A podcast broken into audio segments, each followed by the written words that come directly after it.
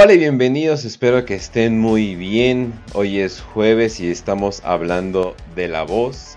Estamos hablando de la voz en un episodio que espero que les guste ya que es un episodio bastante especial.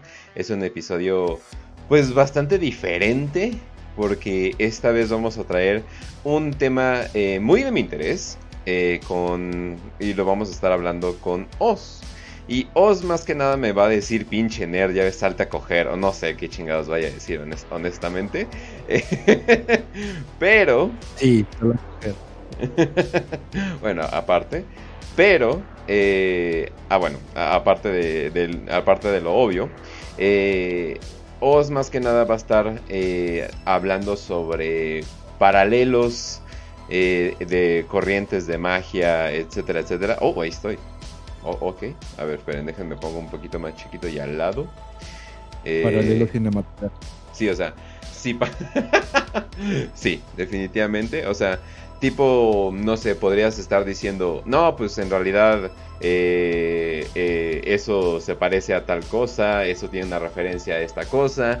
Ya me has dicho, etcétera, etcétera, sobre Slanesh y cosas por el estilo.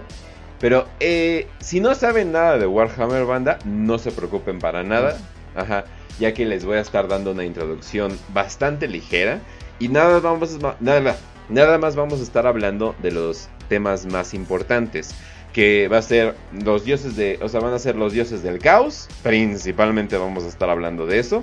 Vamos a estar hablando tantito del dios máquina, que va a ser una pequeñita referencia a todo eso. Y una embarrada de mantequilla de, del universo de Warhammer en general. No vamos a tocar el imperio del hombre, no vamos a tocar el emperador, no vamos a tocar el Space Marine ni nada por el estilo. Eh, nada de eso, nada, nada, nada de eso. Entonces, vale, verga, ya me están muriendo en el chat, mano, pero pues... Pero bueno. Justamente porque soy yo, o sea, yo no sé nada de eso, no, no tengo ni puta idea de qué vamos a hablar. Y antes que nada, porque sé que, que el título es bien clickbait, de vamos a hablar de Warhammer con el Oz, no tengo ni idea, nada, no sé nada de Warhammer a lo poco que ustedes mencionan en comentarios y sé que hay un programa por ahí llamado Warhammer para Prietos en donde Kenshi y el buen Facio y Raz son parte de ese magnífico elenco. Sin embargo, también sé, como todos los fandoms, que es demasiado estricto, que es como de, bueno, estás diciendo las cosas bien, esto va por aquí, esto va por allá, así que no me crucifiquen, yo solo fui invitado, Kenshi el que sabe, yo no os voy a a decir un chingo y sarta de sandeces, porque precisamente creo que eso es lo divertido, que yo no sé nada y que sabe todo con respecto a este tema y vamos a ver qué podemos sacar en común entre los vírgenes y los güeyes que la ponemos contra sexuales todos los fines de semana. Eh, exactamente, exactamente. Eh, sí, digo, eh, Jalisco es Jalisco, entonces vaya que, vaya que los hombres ahí se dan, definitivamente. Pero, no, sí, o sea, eh, pero aquí es el DF y no. Bueno, sí, los hombres también se dan, ¿verdad? Pero, pero eso es en ciertos lugares, definitivamente. Pero, pero bueno.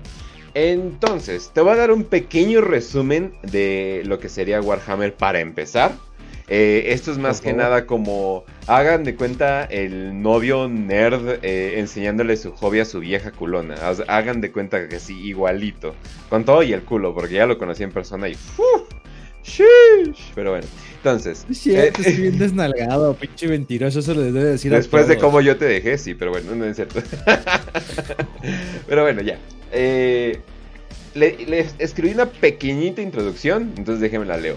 El universo de Warhammer es una combinación de antiguas leyendas medievales, cyberpunk, ciencia ficción y las novelas históricas más obscuras que te puedas imaginar.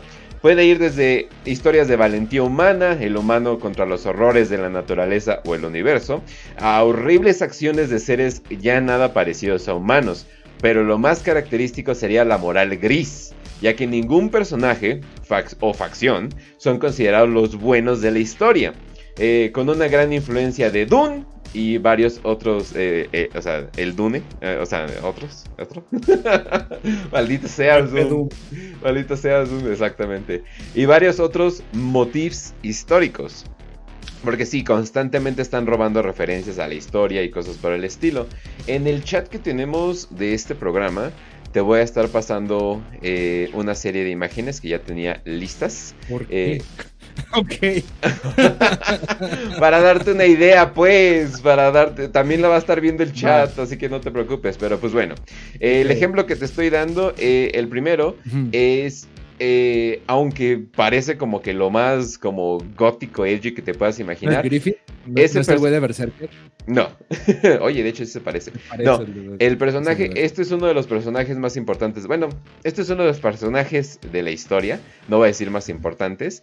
Pero es uno de los buenos de la historia. A pesar de que parece como que el güey más acá con bebés muertos al lado y cosas por el estilo. Como Griffith. Pero es uno. de- es, exactamente, exactamente. Tú sí sabes, tú sí sabes. Ahora, ahora sí.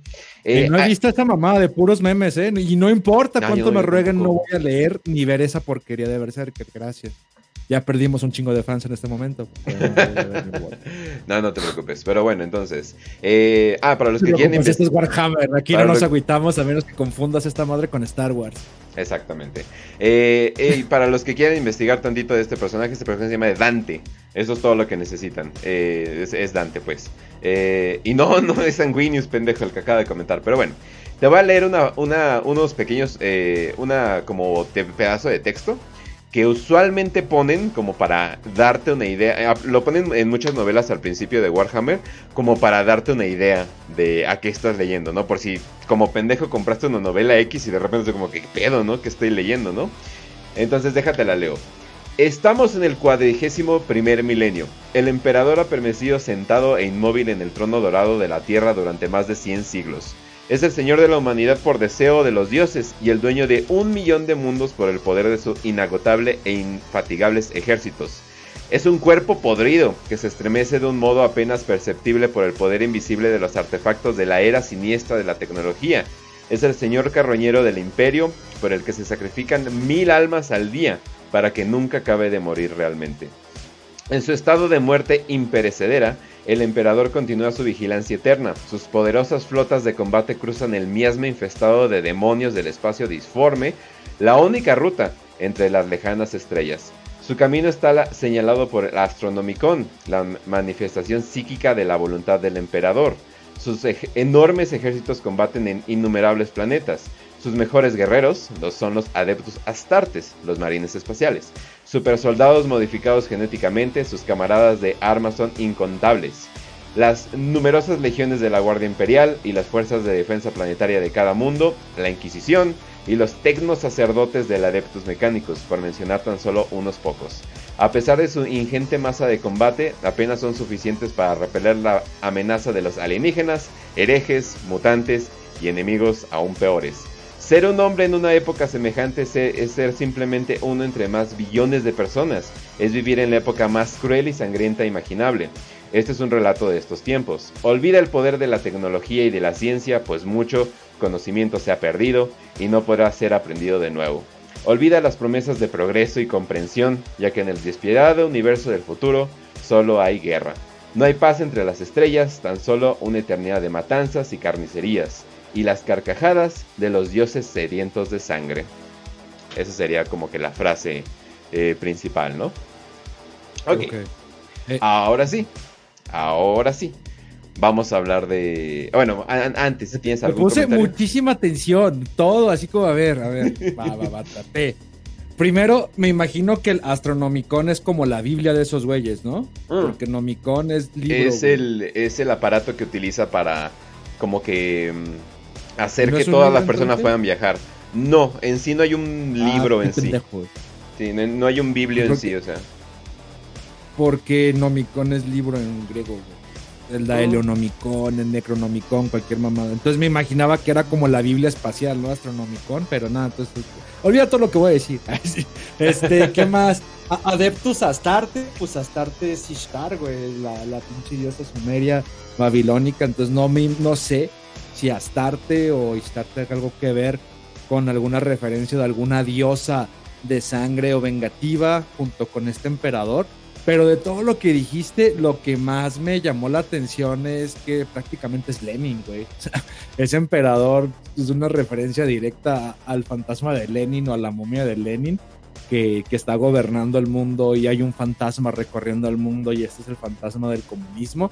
que vive inmortal y, solo es un cadáver el cual es alimentado a través de la energía de la guerra y la sangre que van derramando los adeptos a este emperador, es Lenin, güey. Le puedes tomar la, también la relación con Barbarosa, sobre todo es lo que querían hacer los alemanes del emperador Barbarosa que vive inmortal debajo de una montaña, tratando de, de, dormir en este sueño eterno, pero a la vez no muere, así como una especie de Cthulhu. Y cuando tenga que recobrarse el gran imperio alemán, Barbarosa sale de la cueva y lo recupera, pero Barbarosa duerme. Mm. Barbarosa simplemente está en una hibernación o está en un reposo. Lenin es el que continúa gobernando este fantasma del comunismo y sigue todavía en un estado de trance vivo pero no, no muerto y no en reposo, sino que se va alimentando a través de el fantasma del comunismo.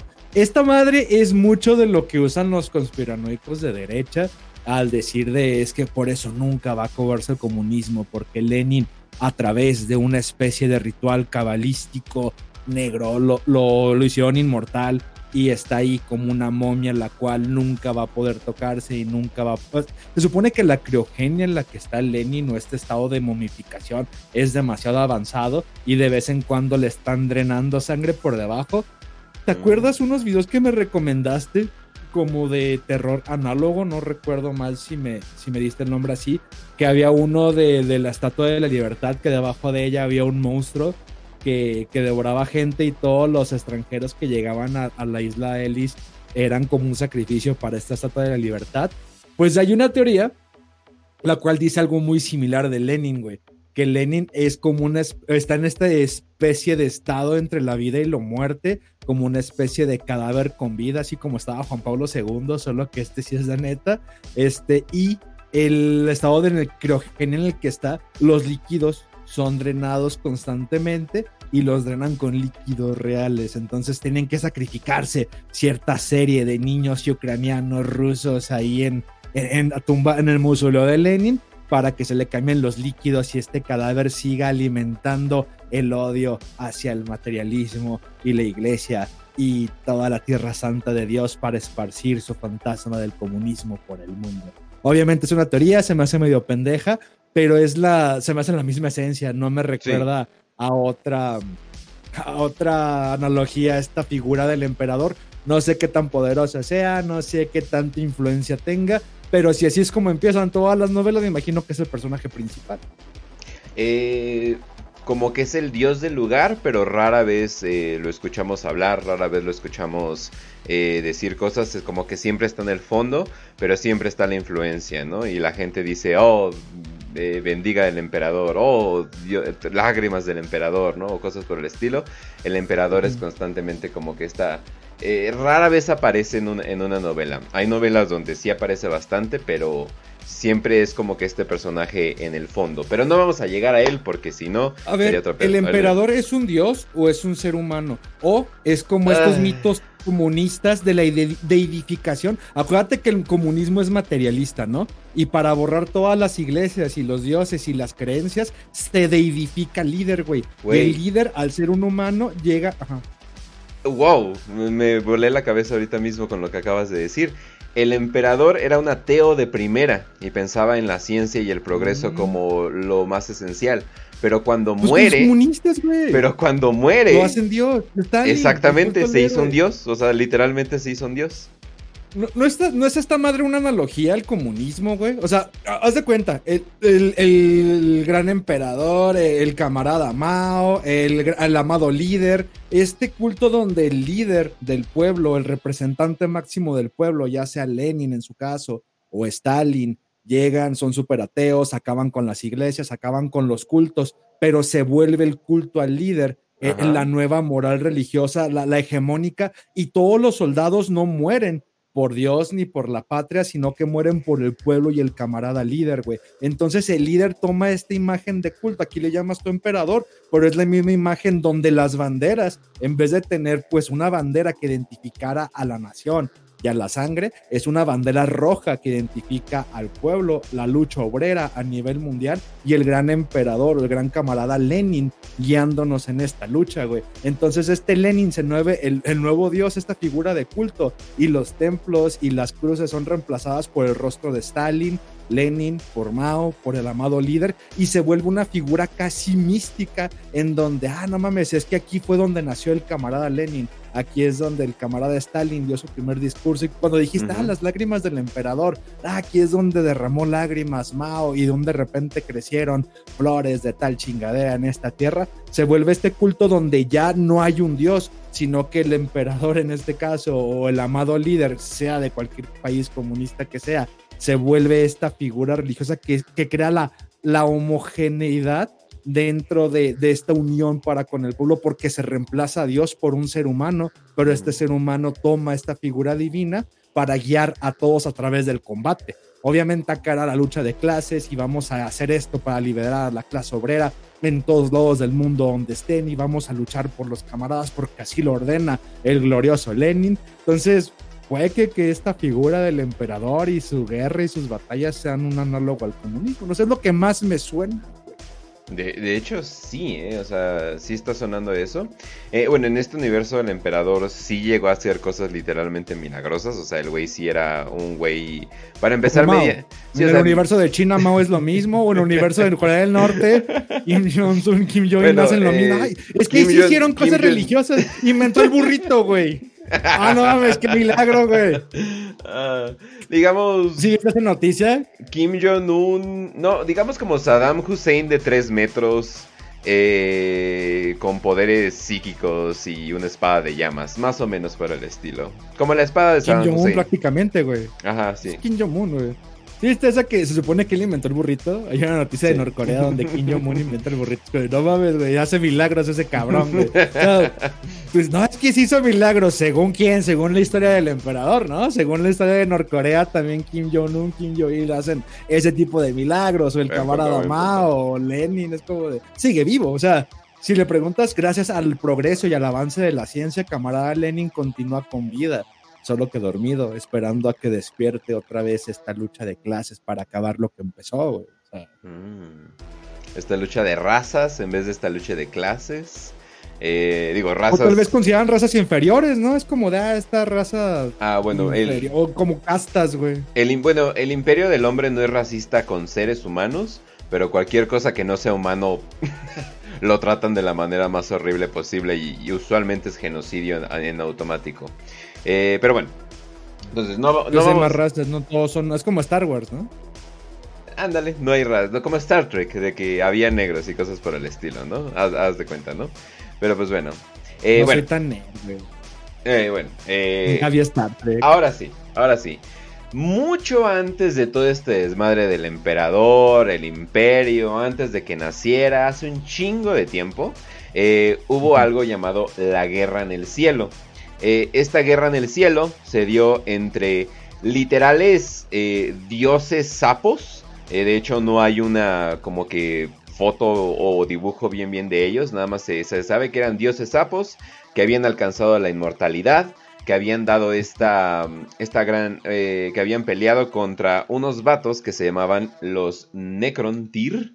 Eh, déjate doy. Eh, déjate Son muertos, las... ¿no? Eh, como una raza de zombies muertos vivientes. Eh, ahí están. Bueno, no sé, nomás estoy mamando. Ahí, bueno, ahí, ahí están los ¿Este es el segundo, el que tiene cuernitos? Sí, son. Eran, eran una raza de gente que vivía muy muy poco debido a la radiación de sus, eh, de sus planetas. Pero vivían muy muy muy poquito. Estamos hablando de 20 años ya eras considerado alguien viejo, ¿no?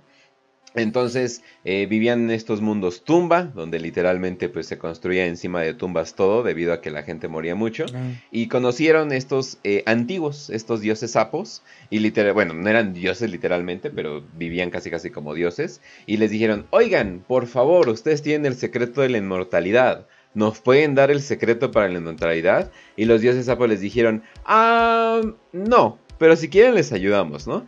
Y los necrones, bueno, los necrontyrs se emputaron un chingo, hicieron un desmadre, hicieron esta, esta, esta guerra en el cielo, literalmente. Eh, pero los, eh, bueno, pero estos sapos eh, literal les partían la madre horriblemente, ¿no? Porque tenían una tecnología superior en todos los aspectos, etcétera, etcétera, ¿no? Eh, después de eso, de hecho, nada más hay como un pequeño dibujo oficial de ellos. Déjate los enseño. Aquí están. después de eso, la siguiente foto que, que, vas a ver de un güey como que con un cuerpo esbeltillo, este güey eh, conocieron como que unas pequeñas luces extrañas que estaban alrededor de, las, de, los, de los soles. De hecho, los soles que le daban radiación y de hecho comían radiación. Entonces, ellos dijeron, oye, esas cosas tal vez nos pueden ayudar con esta guerra. Los pusieron en, en cuerpos metálicos gigantes y pues termina siendo que son dioses con personalidades y todo, ¿no? Este en específico que estás viendo se llama The Deceiver o sea, literalmente eh, el el estafador, el engañador, no, no, sé cómo se, no sé cómo se podría traducir. Y les hizo un trato. Ok, eh, les doy la inmortalidad para pelear contra estos cabrones, pero eh, es a cambio de, de... Pues simplemente les voy a ayudar, nomás tienen que servirme, ¿no? pues termina siendo que los necrones los metieron a máquinas gigantes para alcanzar la, inmortalidad, les quitaron toda su piel, todas sus almas, se fueron a estos dioses y les pusieron un cuerpo metálico y son literalmente robots. O sea, ya no tienen nada de personalidad, ya no tienen nada de alma. Y estos, dioses se hicieron, pues, se pusieron gordísimos, gordísimos, gordísimos con las almas de todas estas personas. Le partieron la madre a los antiguos, a, los, a estos sapos se murieron completamente esta raza, pero algo, y de aquí vamos a empezar hablando, pero eh, los sapos habían descubierto que había un mundo que parecía como un reflejo de este mundo. Y, pero era un mundo donde las leyes de la física no importaban, donde podías hacer lo que quisiera, donde si pensabas una metáfora, pues en ese mundo aparecía y ya no era una metáfora, era una realidad, era, eso es algo muy extraño, donde el tiempo no importaba tanto, donde el espacio no importaba tanto, y ese lugar se le conoce como el inmaterio. Y en ese tiempo, pues era un lugar medio tranquilo, era un lugar eh, donde estos dioses pues pasaban su tiempo, donde se la pasaban relajados. Pero debido a esta guerra, genocidio y todas estas cosas que pasaron, se empezó a volver un lugar bastante feo y bastante lleno de, caos, lleno de tormentas. Eh, empezaron a salir demonios, empezaron a salir de todo tipo de cosas horribles, ¿no? Eh, después, eh, de, bueno, uno de los últimos intentos que se dio de estos dioses sapos para no morir en el intento, crearon una raza de seres que se llamaban los Eldar. Y esta raza que se llaman los Eldar eh, son literales elfos, o sea, son, son elfos que tienen una gran capacidad de controlar eh, el inmaterio, ¿no? Y lo pueden controlar para hacer, para hacer lo que sea. Ahora, se dice que en esta época es donde nacieron los primeros dioses del caos, debido a toda la guerra que estaba sucediendo y cosas por el estilo. Se dice que debido a tanta muerte nació el primer, el primer dios y luego, y luego dios, dos, dioses más. Que ahorita vamos a ir eh, un dios eh, en cada uno, ¿no? Pero se supone que estos dioses son como cúmulos de energía de todas estas cosas horribles que, estaban pasando, ¿no? Debido a estas guerras, eh, pero horribles, horribles, horribles, ¿no? Bueno, total. los Eldar eh, los sapos, bueno, los sapos dioses son exterminados, eh, los antiguos, como se les llama. Los Eldar eventualmente eh, llegan a ganar esta guerra debido a que los pocos necrones que todavía tenían algo de conciencia hicieron una rebelión contra los dioses que los, que los esclavizaron. Entonces, entre que toda esta guerra, los Eldar regresándole los madrazos y cosas por el estilo, termina siendo que los Eldar ganan la guerra y, y poblan toda la pinche galaxia, ¿no? Eh, y pues como son muy inteligentes, son muy perfeccionistas, pues empiezan a tener una vida bastante cómoda, ya no empiezan a tener necesidades para nada, ni siquiera para transportarse, de hecho inventan maneras para transportarse de manera muy sencilla, entonces literalmente a un paso de transportarse te podías transportar a donde quieras, etcétera, etcétera. Pero ¿qué pasa? Empiezan a tener esta vida demasiado cómoda y se empiezan a aburrir sobre todo porque los Eldar tienen una sensibilidad muy, muy, muy, muy fuerte, o sea, son, son seres muy sensibles, ¿no? Entonces empiezan a decir, oye, ¿y si nos drogamos? Y pues empiezan a drogarse. Oye, ¿y si empezamos a tener sexo? Oye, pues a ver, ¿no? Oye, ¿y si te entierro este cuchillo? Ay, a ver, ¿no? Oye, si te entierro este cuchillo en el ano? Ay, a ver, ¿no? Eh, oye, ¿y si hago con mis poderes mentales, hago un demonio y le hacemos lo que sea a ese, ese demonio? Ah, pues va, ¿no? Eh, oye, y si hacemos, eh, no sé, tal vez un niño, ¿no? bueno, miles de cosas empezaron a pasar, ¿no? Estos elfos espaciales llamados los Eldar empezaron a hacer cosas demasiado degeneradas a escala, a escala galáctica. O sea, simplemente empezaron a hacer estas cochinadas horribles por todo el universo, ¿no? Y era lo único que literalmente ya hacían porque ya nada, o sea, no tenían preocupaciones de otras razas, no tenían preocupaciones de nada, de comida, de cosas básicas, de nada, eran superpoderosos. Y de repente empezaron a notar que en un sector de la galaxia se empezó a reunir como que mucha energía y literalmente una explosión eh, galáctica sucedió y nació, eh, que sería ya el cuarto y último, bueno, eh, bueno, y último dios del caos, que sería Slanesh. Y nace Slanesh eh, y en el momento que nace, el 90-95% de los Eldar, su alma se va directamente a ellos, se mueren a la verga la raza. La raza queda completamente destruida a, más no dar.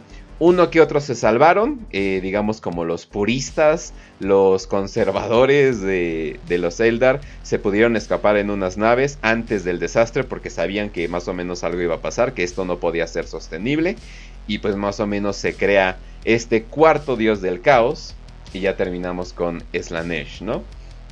Entonces ya terminamos con estos cuatro dioses del caos. Antes de hablar de cada uno de, dios, de dioses del caos, ¿algún comentario? ¿Por qué cuatro? O sea, ahorita nomás mencionaste Slanesh, ¿cuáles son los otros tres? Ah, eh... eh Slanesh lo conozco porque dice, no, güey, tú eres fan de Slanesh. Entonces a huevo es de coger, güey. Ajá. Y ponerte pedo. Pero los otros tres no conozco. Ah, ok. O sea, me suena Slanesh por eso, güey. Que ah, siempre dicen esa mamá. Si quieres, vamos eh, uno por uno. Hasta ahorita, no, comentarios, pues obviamente voy a tirar muchísima caca, ¿no? Es de como de. A ver, tengo una duda. Esto le escribe un güey. O sea, mm. es un vato. Es demasiado y demasiadas mezclas y demasiada. no voy a hablar mal porque luego me van a saltar los fans. no te preocupes. Son como 50 güeyes. Ajá, algo así. Entonces, hay un, hay un canon oficial, ¿no? O sea, está, esto es su historia oficial de Warhammer, güey. Y se van sacando todo por el culo y van avanzando hasta que hacen esta mezcla de, pues, de historias que... Es que, güey, no sé, por ejemplo, todo lo que contaste, ¿qué le estás mezclando? ¿Los antiguos de Lovecraft? Eh, la batalla de Gilgamesh, o sea, la batalla de dioses que empieza y de, empieza la humanidad a través de la consecuencia de batallas de dioses, es, desde Gilgamesh hasta Tolkien, todo el mundo es como un tema muy recurrente en la historia, ¿no? Entonces, no, no hay mucho que opinar, más que me imagino que hiciste toda esta introducción para hablar de estos dioses del caos. Lo que no me quedó claro es, ¿los Eldar entonces son dioses? ¿O qué son los no, los Eldar son elfos altamente psíquicos eh, y eso ya sería, y eso sería todo. Debido a que son altamente psíquicos, eh, pues pueden manipular las fuerzas del inmaterio eh, mucho a su voluntad. Pero ahorita en estas épocas se deben de controlar. Porque si se llegan a pasar, pues simplemente su alma se va a Slanesh directamente. De hecho, si cualquier Eldar dice la palabra Slanesh, se va directito con la mami, o sea, lo absorbe completamente. Y de hecho, Slanesh quiere las almas de todos los Eldar. Y mató a sus dioses. ¿Qué figuras hay? ¿Qué figuras hay por encima de estos Eldar? Además de estos dioses del caos que menciona. Eh, o sea, como güeyes. Como deidades, como figuras, ajá, como eh, dioses. Los, los, Eldar en, los Eldar en sí tienen sus propios dioses, pero la mayoría fueron asesinados por Slanesh. O sea, literalmente en el Inmaterio hubo una masacre eh, donde Slanesh acabó con todo y absorbió a todos sus dioses. Eh, ahorita creo que solo está vivo uno que otro. Está Kane, que es como el avatar de la guerra.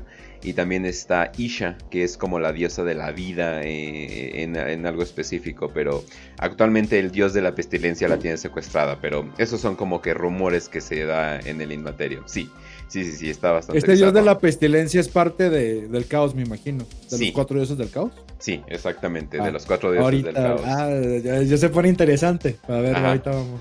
Entonces, no, ahorita no tengo comentarios de todo lo, todo lo que contaste, todo este gran cúmulo de diversión para grandes y chicos. sí. Quería más que nada darte la idea de cómo nació Slanesh, no es que no te podía decir nada. Eso es como el meme del muro, el güey chaparrito pelón que está con la vieja así de. sí. La vieja nomás asustada. Uy, déjate cuento. sí, sí, a huevo. A huevo, a huevo. Vaya, ah. tanto detalle para hablar de los dioses del caos. sí, sí, eh, exactamente. Eh, y sí, o sea, eh, eso es más que nada la historia de todos.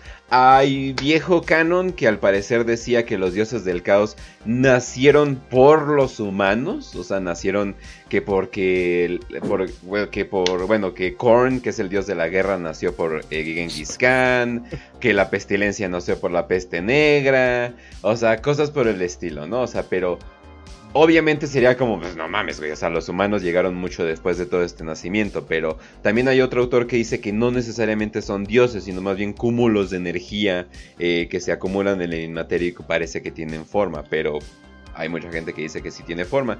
Y por encima de estos, pues no. Los dioses del caos son como que la fuerza más eh, grande del universo, aparte del emperador, que a pesar de que muchos dicen que no es un dios, inclusive él mismo, eh, ya hay como que ciertos milagros que han sucedido que es como que demasiado obvio que sí hay una fuerza en el inmaterio que es el emperador, ¿no? O sea, eh, obviamente, ¿no? Y también hay dos dioses, pero eso es aparte, eh, los dioses de los orcos, pero son gigantes, pero son de los orcos, o sea, son como que otro tema para allá, ¿no? que los orcos son los orcos, no, no vamos a tocarlos ahorita. pero bueno, entonces, vámonos con el primero eh, ah, bueno, sí, también te enseño el sigilo del caos. Eh, hay muchos seguidores del caos que no adoran un dios en específico, sino adoran al caos sin dividir. Y se supone que adoran, adoran los cuatro aspectos del caos. Eh, no entregan su alma a un dios en específico, solo son sirvientes del caos por gusto. ¿Y esto es canon? Sí. Ok. ¿Y si estás consciente de que ese es el sigilo del caos? sí es la estrella de Dugin, es como o sea, no es como que se lo inventaron, esa madre existe precisamente, y tal cual la adoración al caos, se, bueno, si quieres ahorita, ahorita. No, no, dale, dale, dale, dale. Mira, dentro del gnosticismo, sobre todo el valentiniano, porque esto es gnosticismo puro, güey. De, hecho, fuera de Peter Carroll, fuera de, de Osman Sper, fuera de Livernull y estas mamadas que le gusta tanto a Badía escupir como, como pinches verdades, existe una adoración al caos como surgimiento dentro del gnosticismo. Quien no sepa qué es el gnosticismo, es una especie de cristianismo primitivo y luego con eh, las ideas no platónicas se vuelve como una especie de gnosticismo medieval. Dentro de las teorías de la creación del mundo, sobre todo en el gnosticismo valentiniano, existe la creación del mundo a través del caos. Así como en la Biblia dicen que el principio fue la oscuridad y fue la nada, dentro de este gnosticismo dicen que al principio fue el caos, que no existía nada más que el caos. Caos, oscuridad y líquidos, o el caos, la oscuridad y las aguas. Pero estos tres eran un conjunto en sí mismo, siendo completo caos y oscuridad. Cuando el caos desarrolla el espíritu o desarrolla conciencia de que es lo único que existe, siendo caos, este crea a, la mónada. A partir del caos se crea la mónada y la mónada es caos, es el caos siendo consciente. La mónada es otro término gnóstico que simboliza a Dios o al único o al incognoscible, el Dios que nadie conoce, el Dios eterno que está por encima de la causal, por usar términos que más o menos la bandita de aquí ubica. Cuando la mónada toma conciencia y este Dios dice de, ¿sabes qué? Pues puedo ser lo que yo quiera. Si vine del caos y vine de todo esto y me creé a mí mismo a través de este espíritu que se le dio al caos para crear la mónada, puedo hacer más creaciones. De aquí se crean ya, depende, y muchos aquí tienen el punto en común, ya no vamos a hablar del gnosticismo valentiniano, sino de cualquier tipo de gnosticismo donde la mónada crea a los demás eones, todos los aspectos de él, y el último de los eones es Sofía, de la cual ya hemos hablado un chingo y le hemos relacionado con Lucifer. Todo este cúmulo de dioses en el pinche cielo se le llama el plenoma. Este plenoma es Dios indivisible dividido en varios aspectos, por lo regular dos aspectos como los aspectos del zodiaco, por lo regular 21 aspectos como ciertos arcanos del tarot de los cuales nunca voy a hablar, gracias Chalino, pero estos aspectos o los 21 dioses oscuros de, de la ONA, estos aspectos del pleroma indivisible en 24, 21, 12 aspectos, este pleroma, el último de estos es Sofía, pero todos estos es un dios, es, es Dios, son parte de la mónada, solo que son como los los pequeños abortitos de la mónada, ¿no? Entonces, cuando esta mónada crea su último aborto, que es Sofía, Sofía se enamora de, la mónada, se, se, enamora del Dios único, siendo que es él. O sea, es como de, pues, güey, tú eres mi aspecto femenino. Hay otros que dicen que existe un aspecto femenino directo a la mónada, una contraparte que se le llama barbelo. Solo que para otros barbelo está por debajo de la mónada y es parte de este pleroma. Sé que suena como todo lo que tú me contaste, pero pues esto es como claro. es, religioso. Hay gente que me mata por esto, así como me imagino que lee por Warhammer, ¿no? Cuando Sofía, esto es todo, todo esto va para explicar el caos, güey. Cuando Sofía se enamora de, de, su, de su parte Dios, se enamora de Papi, esta se empieza a masturbar y empieza a dar a luz lo que se le llama el, el váter. y se abre una especie de nexo entre el pleroma y da a luz y aborta a Yalbadaot, al Demiurgo, a como le quieras llamar a Jehová, güey. Lo aborta la tierra, aborta el Demiurgo, aborta a Yalbadaot y por no matarlo, porque sigue teniendo la esencia del pleroma, o sea, sigue siendo parte de la mónada, o sea, sigue teniendo el caos dentro de su misma esencia, porque todo surge a través del caos, simplemente permite que Yalbadaot esté libre, pero fuera del plenoma, fuera de lo que se le llamaría la causal. Entonces, entre esta línea donde está Sofía, que es el nexo, o es esta línea entre el universo acausal, que es el plenoma, y el universo... Ah, porque Yalvadot empieza a crear la materia. Dice, ah, no, pues yo soy como Dios, entonces si yo soy parte de la mónada, yo soy Dios y yo puedo crear también. Entonces empieza a crear pequeños abortos, así como Dios lo hizo con el plenoma y los demás dioses, o los 21 dioses, o 24, o los que quieran decirles, hay un chingo de teorías. Yalvadot empieza a crear todo y empieza a crear el mundo material, empieza a crear la materia empieza a dar luz a todo lo que existe, sintiendo que Él es Dios, pero por eso todo es imperfecto. Sin embargo, como Yalvadot, como este Demiurgo, es hijo o parte de Sofía, tiene caos dentro de sí. Entonces lo que pasa que como no sabe controlar la creación, toda la materia está hecha de caos y toda la materia finalmente vendría por parte de Sofía. Entonces está el nivel de salvación porque toda la materia tiene la esencia de la mónada, tiene la esencia de Dios. Lo que pasa aquí, que esta esencia es la esencia del caos. Ahora, el caos, ya hablando en teorías, ya explicamos que todo surge del caos, materia y inmateria, todo es caos en alguna u otra, en algún otro acomodo, irónicamente. En la adoración del caos se pueden dar muchas variantes, ya que la misma materia termina siendo caos, ya que la misma adoración al demiurgo terminaría dando el caos de la creación, la misma adoración de una religión antidemiúrgica, como vendría siendo los cátaros, terminan adorando a Sofía y adorar a Sofía es parte del caos.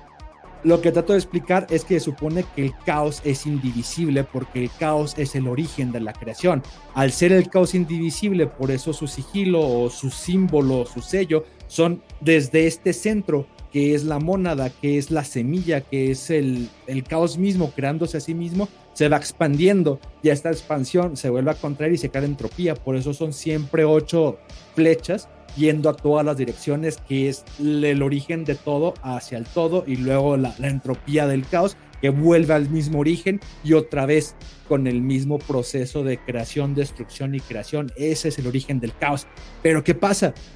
Que muchas veces en la adoración del caos puede decir, no, güey, yo soy un pinche dios caota, como las pendejadas de Badía. Ah, yo nomás adoro al caos, yo no creo en Dios. El problema, güey, que siempre que tengas conciencia y estés haciendo las cosas por aquí, tendrás algún aspecto o adoración del caos. Porque dentro de la creación misma, el caos siempre va a tener dos aspectos dentro de este universo, que es el aspecto positivo y el aspecto negativo Ahora, no importa si nomás te dedicas al aspecto negativo del sexo, va a haber un aspecto positivo del sexo. Dentro de todo este esoterismo, pues se manejan los caminos de la mano izquierda y la mano derecha, ¿no? Los caminos de la mano derecha de la santidad de, de los hindús al llegar con rezos y adoraciones a Krishna, o el camino de la mano izquierda que a través de las repulsiones de los agori y tragar caca y dormir con cadáveres siguen adorando a, en este caso a Shiva y tratan de alcanzar la santidad. Entonces, dentro de estas teorías gnósticas es no importa si es de izquierda o de derecha, de todos modos todo se funde en el caos. Pero si quieres abordamos los cuatro aspectos principales de estos dioses del caos y de aquí los desarrollamos, porque ya dijiste que uno es la repulsión y otro el sexo, ¿no? Sí, y bueno, estos dioses del caos están en una constante guerra eh, con todo, todo, el, todo, el, eh, todo el mundo material. Están en una constante guerra y aparte eh, están en guerra en constante entre ellos. literalmente, bueno, toda esta guerra se llama el gran juego y literalmente están buscando ver quién gana esta, esta guerra de entropía, ¿no? Aunque creen que la entropía en sí es lo que va a ganar eh, al final y todo se va a destruir. Así le llaman entropía. ¿Qué? En el Lord de Warhammer se le llama entropía esta batalla. Sí.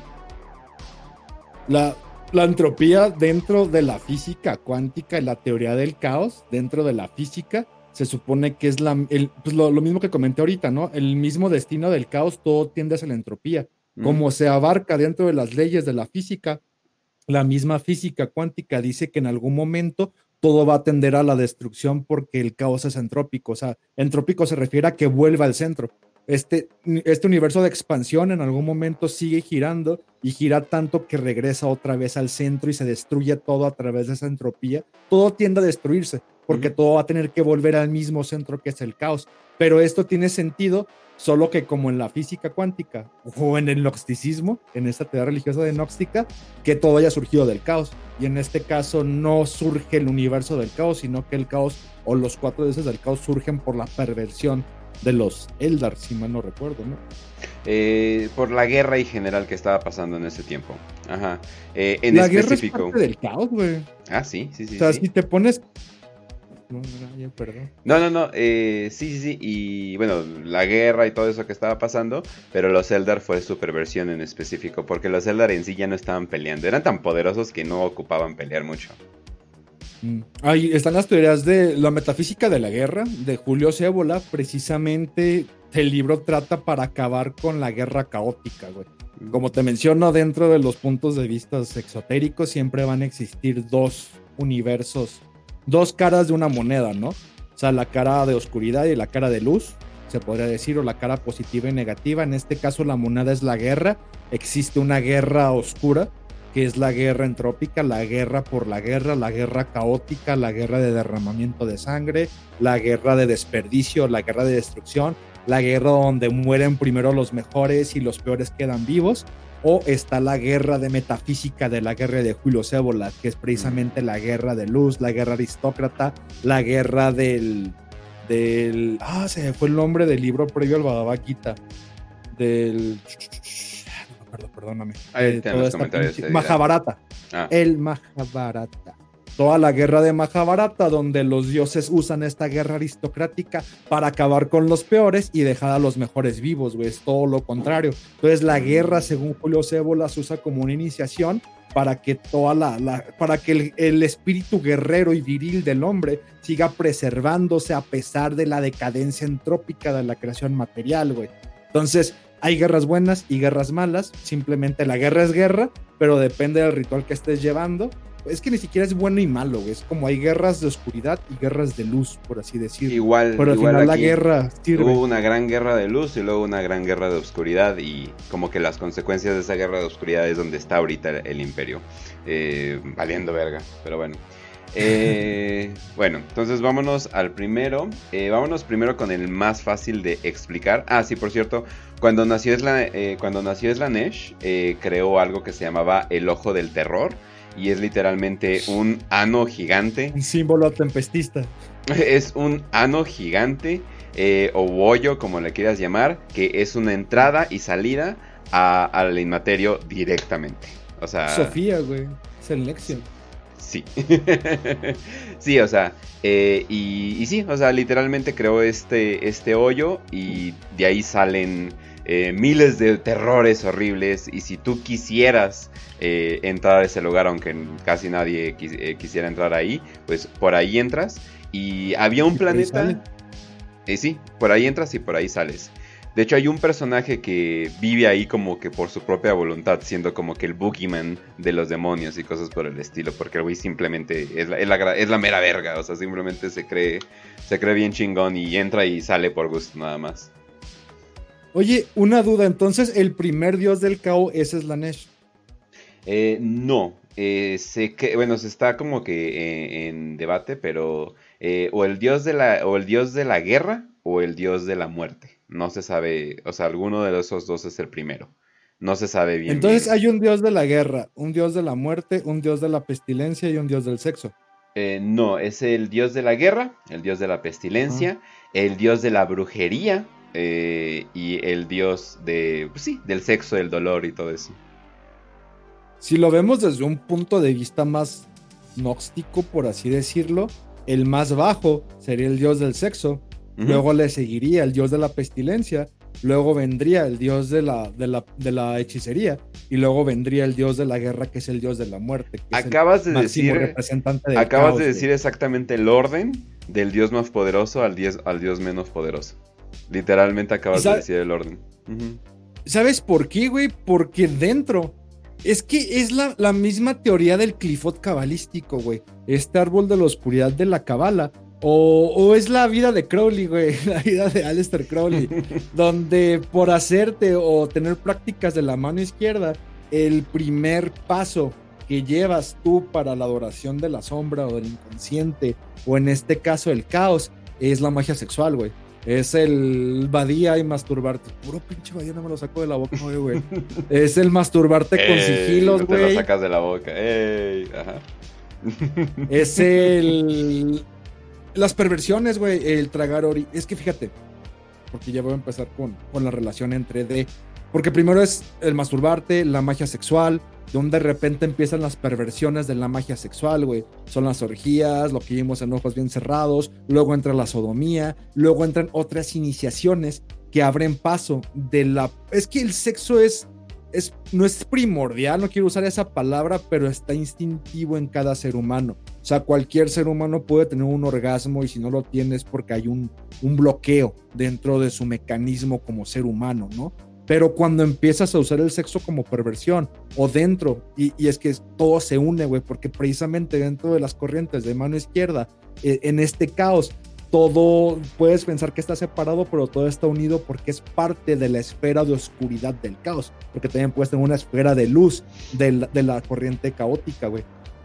En esta esfera de oscuridad, como te dejas arrastrar por el caos, como te dejas arrastrar por la magia sexual, poco a poco empiezan las perversiones porque ves resultados. Entonces pasas de masturbarte con sigilos o de andar cogiendo con una vieja y tener orgasmos a practicar perversiones, güey. A orinarle encima, a dejar que te caguen el pecho, la sodomía, las orgías, la pedofilia, la zoofilia.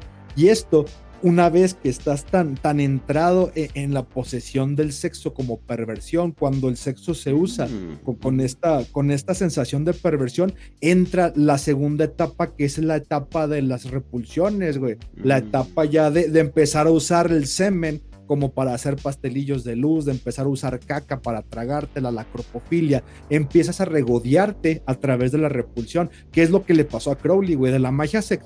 De hecho, él empezó con la magia la magia psicotrópica, empezó a drogarse, a tomar éter, luego ya empezó a llevar a cabo la magia sexual, pero cuando llega una etapa más arriba de la magia sexual, ya empieza con las magias de las repulsiones, güey, ya, ya es cropofilia, ya es comerte los cadáveres, ya es vivir entre cadáveres, y ya llega este pedo estilo agori, güey, donde ya la putrefacción, donde los cadáveres, donde las cacas, las heces, los excrementos, todo aquello que excretas, sangre, excrementos, basura, vivir como por diosero, empieza a llevarte un estado de iluminación estilo Diógenes, güey, donde se podría considerar a Diógenes como una especie de perfecticátaro o podría ser un pinche vagabundo que hace cruces con caca en Guadalajara, güey. El problema es que, es que después del sexo, una vez que lo llevas a cabo, empieza todo lo, toda la basura, toda la repulsión, güey. Y cuando empiezas a dominar todos los excrementos, los orines, la sangre, empiezas a hacerte tecitos con, con las pinches. Ya no es sexo, güey. Ya cuando es un pinche té con, con la toalla sanitaria Cotex, güey, de, de, tu mujer escarlata, güey, no, no te estás cogiendo esa vieja, sino que estás entrando al mundo de, de las excretancias, de la repulsión, de la suciedad, para desde lo más bajo que vendría siendo la esfera de edad, la pinche esfera del abismo, cruzar a, la, pinche esfera del hierofante, del mago, güey. Entonces, este mago y toda esta hechicería, cuando descubres, fíjate que son los. Ah, fíjate que son los cinco arcanos del tarot, güey. Empiezas con el loco. El loco es el punto cero, el punto donde estás pendejo, eres un normie que vive el pinche día a día. Y cuando este normie empieza a tener conciencia, se convierte en el arcano uno, que es el mago. Cuando el mago descubre que para hacer magia necesita tener a, su segunda, a, su sacerdotisa, empieza la magia sexual, que es el primer punto. Por eso, y me imagino que es la Nesh, la lujuria. Y es que ve, güey, cuando usas la lujuria, cuando la lujuria dejas que te atrape, güey, y simplemente tienes sexo por coger, por venirte, es cuando podrías decir que Slanesh se alimenta, güey.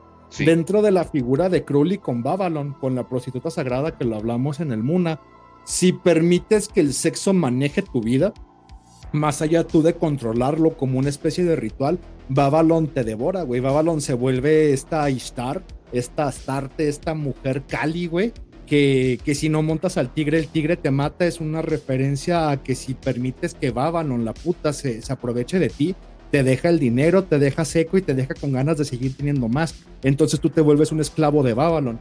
Pero si tú dominas a Babylon, te la sigues cogiendo, sigues viendo, diciendo, sí, mami, como tú quieras, pero tienes ahí tus demás pinches business con otra vieja, es lo que pasa en la novena puerta al final de con Roman Polanski, donde Babylon como que te respeta y dice, arre, arre, puedes pasar al siguiente nivel, te voy a abrir las puertas de este castillo, y es donde el siguiente nivel es el, la tercer, el tercer arcano o el cuarto, depende cómo lo quieras ver, que es el emperador ya te vuelves emperador y el problema con el emperador es que el emperador empieza, ya, ya, ya el emperador tiene poder, ya tiene poder mágico, ya tienes un poder. Y el problema aquí es que el poder corrompe, güey.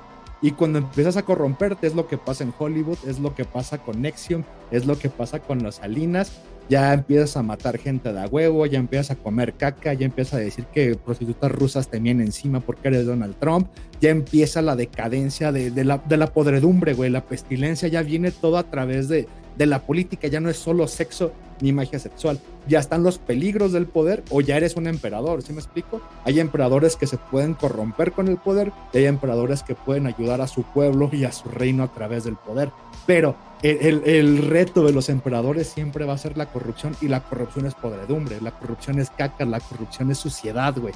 Por eso las manos limpias y esos pinches como eslogans políticos, ¿no?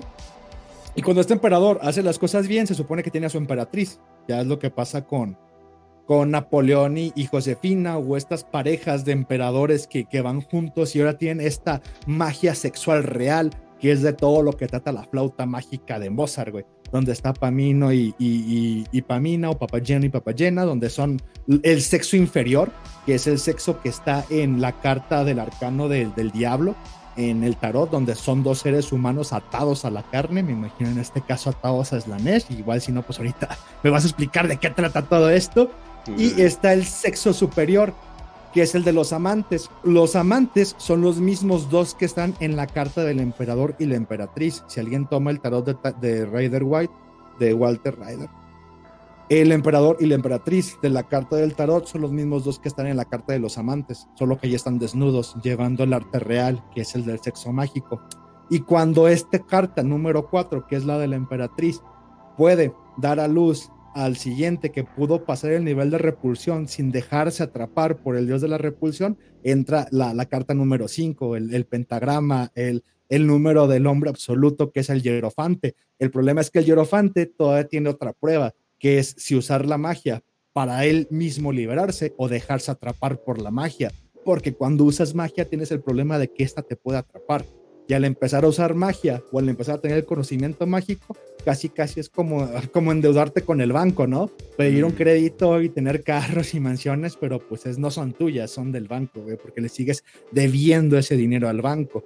Y ya después, por eso viene la carroza más adelante, y vienen esos pedos donde la guerra, dentro del concepto de, de magia, es como el, es el máximo, es porque es la relación entre la muerte, sangre y guerra, todo se da en el último ritual caótico, que es la guerra, que es la propia entropía hecha, hecha materia después de una tormenta. Pero, perdón por interrumpirte, Kench. No, no, no, no, si ese era el punto del programa, no te preocupes. No te preocupes, no te preocupes, pero para nada. Pero bueno, entonces vamos con el primer eh, dios del caos, eh, que sería Korn. Eh, te, te, mando... ¿Korn? Sí, Exactamente. eh, aquí está. Eh, te lo enseño. Es, o este es el más poderoso, es el primero, ¿no? Sí, es el dios y de es la. Es como una muerte, ¿no? Sí, es el dios de la sangre, el señor de las calaveras. Se supone que tiene un río de sangre constantemente eh, fluyendo y tiene eh, su trono está hecho de las, de las calaveras que se, lo, que se le ofrecen. Él eh, más que nada representa guerra, odio, furia, sangre, el honor marcial, la masculinidad, la fuerza y el asesinato. Se supone que todo acto de asesinato eh, alimenta a Korn. Eh, entre más rápido, directo y brutal sea, más lo alimentan. Él no es fan de torturar gente. Eh, ni torturar inocentes, por cierto. Él también, o sea, si alguien representa como que una manera de batalla con honor, definitivamente sería Korn. Pero al mismo tiempo también se alimenta de la violencia sin sentido, así como de la violencia derecha. Eh, todos los asesinatos se le meten a Korn. Eh, él, eh, por cierto, este dios nunca miente. Así literalmente nunca, nunca, nunca miente. No te va a apuñalar en la espalda. Todas las cosas que te diga en palabras son derechas. no, no se va por acertijos ni nada por el estilo como otros, como otros dioses. se atiene a la regla de más fuerte. O sea, la ley de la naturaleza del más fuerte, o sea, es como es lo que representa. Y su número sagrado es el 8. ¿Porque es el infinito? ¿O nomás del 8 y ya? Eh, no sé, no sé, no sé. Eh, también te mando una imagen de. Ah, pues por las cuatro estrellas de las cuatro puntas del sol de la estrella del caos, ¿no? Oh. Eso me imagino. Aquí hay una pequeña imagen de los seguidores de Korn y también te mando una imagen de, de el sigilo de, de Korn.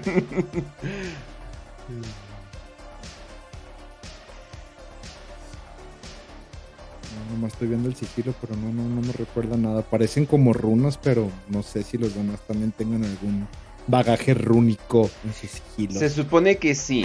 Eh, se supone que sí, se supone que hay historia, bueno, como estos sabios del caos que no le dicen corn, sino le dicen la lengua negra y lo representan con lenguaje rúnico, completamente. Mm, como Tolkien, vaya que originales. Sí, eh. completamente. Qué eh, ¿no? Sí, no, no. Te invitan a un programa que no conoces. Güey, pero si Warhammer roba de todo, güey, no te preocupes, tú tranquilo. Sí, definitivamente roba de Tolkien, sobre todo de Dune, o sea, eso sí roba mucho y no, no, no es. Pero bueno, eh, pero pues bueno, ese sería el primer dios del caos. Antes de continuar, ¿quieres decir algo o, o sigo derechito?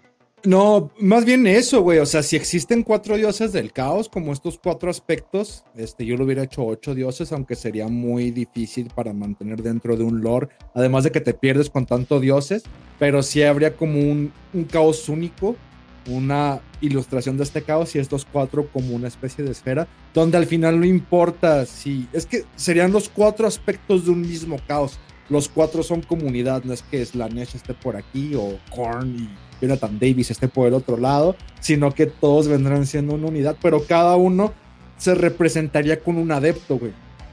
Y estos adeptos que más se integran a, a su esencia, o se le llama proclivitas dentro de estos pedos más ocultistas, este, uno es proclive, ¿no? A, a caer en las tentaciones de Slanesh, pero precisamente porque eres proclive a caer con Slanesh, te irías a su contrario, que vendría siendo Korn, me imagino, o, tal vez el mago, que no sé cómo se llame, porque tendrían que estarse cruzados, güey.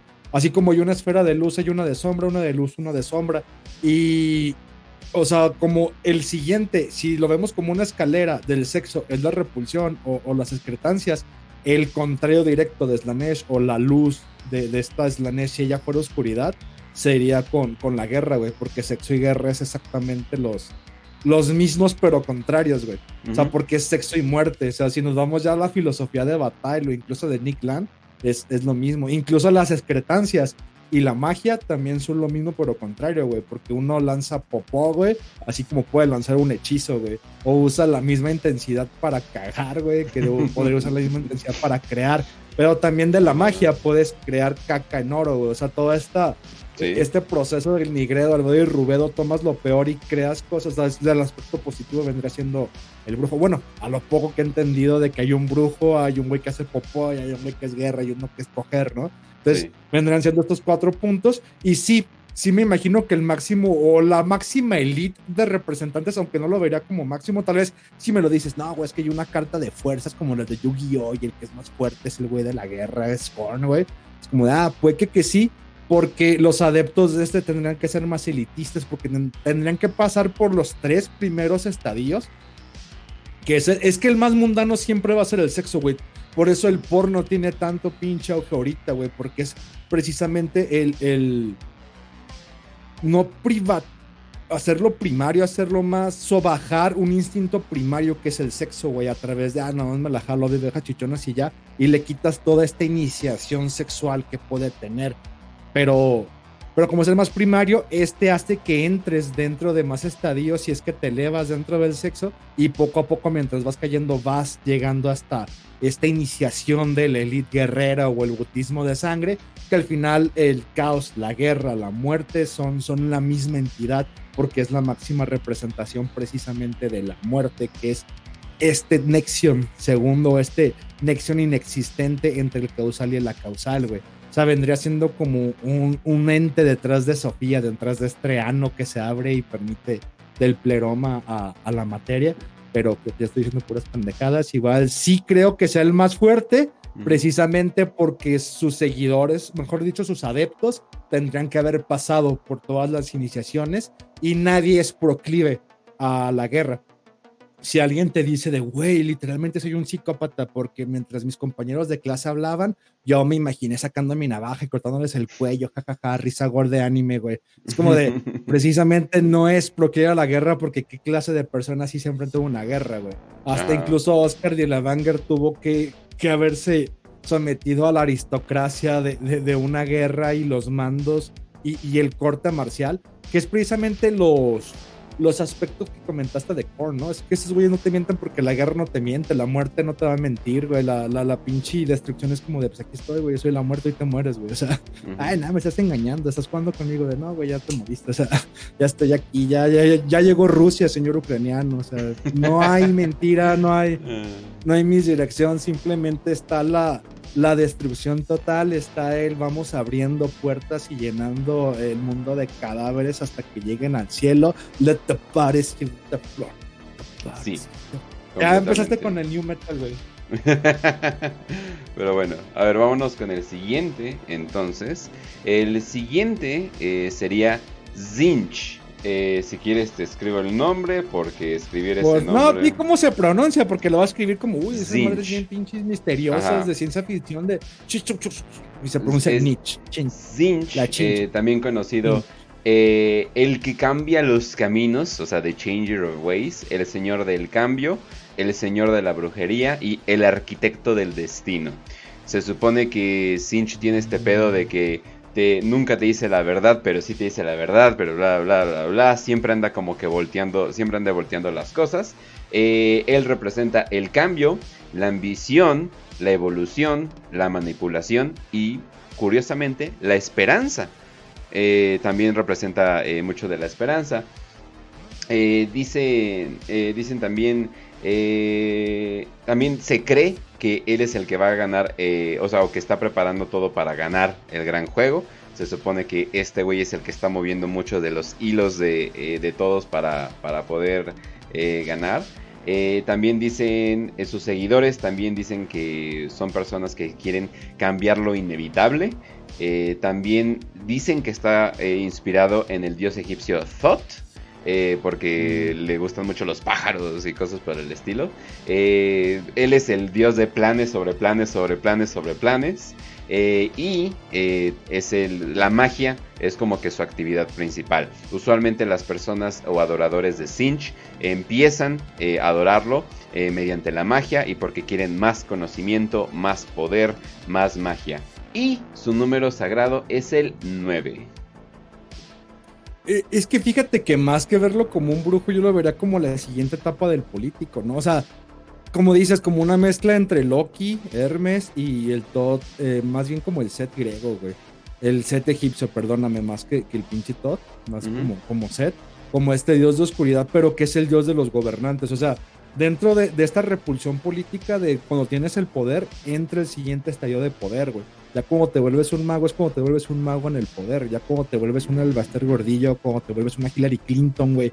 Cuando ya usas la magia para alcanzar el poder. Y esta gente es cuando le rinde culto a, precisamente al todo, al Hermes griego, al hacer las finanzas, güey, mediante estos embrujos, ante el engaño, güey, ante la usura, ante el voy a decir estas cosas por acá, pero vamos a sacrificar una gallina para Moloch eh, en los correos porque gané las elecciones. Es como de muestro esta cara, pero atrás soy otra. Vendría siendo como ese, ese dios, más que como un brujo, como un ermitaño, como el eremita del tarot, más bien como el brujo en el poder, güey, más bien como un Winston Churchill, una, una Hillary Clinton Sería como esta madre de Juego de Tronos, ¿no? De voy a empezar a usar mis artilugios como Loki, güey. Voy a empezar a usar la inteligencia para poco a poco ir ganándome cada vez más poder y cuando tenga más poder, poder vencer a, a la guerra, ¿no? Que me imagino es, la, la contraparte que tiene con el, con el Korn, o como se menciona. Sí, este Snitch. Eh, sí eh, Korn eh, odia a Sinch y Sinch odia a Korn. Eh, ya que pues no le gusta su manera directa y Korn odia porque pues no te está diciendo la neta y utiliza magia, también Korn le caga que utilicen la magia para pelear, es como que no mames, unos putazos mejor, ¿no? Eh, también te, te pasé su sigilo, que ese es el sigilo principal ah, que utiliza, usualmente, usualmente son ojos, eh, símbolos bizarros, dependiendo quién, como quién lo esté haciendo. Pero es un pavo real, ¿no? Pavo con un pájaro, güey, que precisamente vendría siendo el Melek Taus de, los pinches árabes. El, La, mm. primera representación de un Satanás es el Melek Taus, que vendría siendo el pavo real porque este representaba a, la vanidad. Y la vanidad es precisamente el pecado, la soberbia y la vanidad en donde creen los políticos, güey.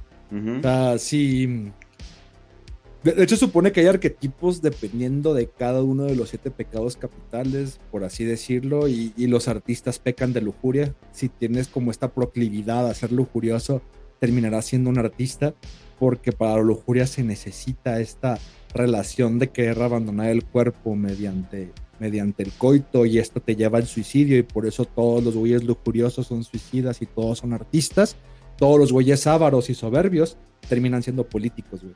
De, hecho, mm. casi siempre esta gente que tiene esta proclividad a la avaricia y a la soberbia, todos, todos, todos, todos son putos políticos porque la soberbia es precisamente lo que te hace ser este líder de masas, líder del pueblo, este legislador, esta persona. E, este Satanás que precisamente es como los, los yeshidis, esta pinche tribu árabe representaban a Melech Taus, que era con un pavo real, güey. Entonces se mm. supone que la primera representación de Satanás en la tierra es este pavo real, que es el Melech Taus. También lo, lo simbolizaban con un espejo y un peine, güey, porque precisamente representaba la, la vanidad, pero pues qué mejor representación de la vanidad que un pavo real que está orgulloso de, de, sus colores y por eso abre la cola, ¿no?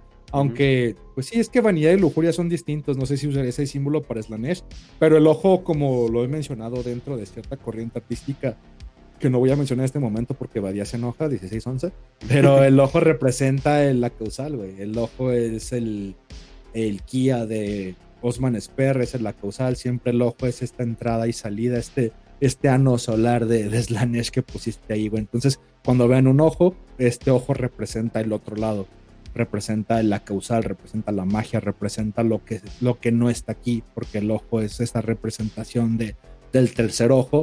Y cuando ven una mano, siempre la mano representa la materia, representa el aquí, representa el estar en, en la creación, güey.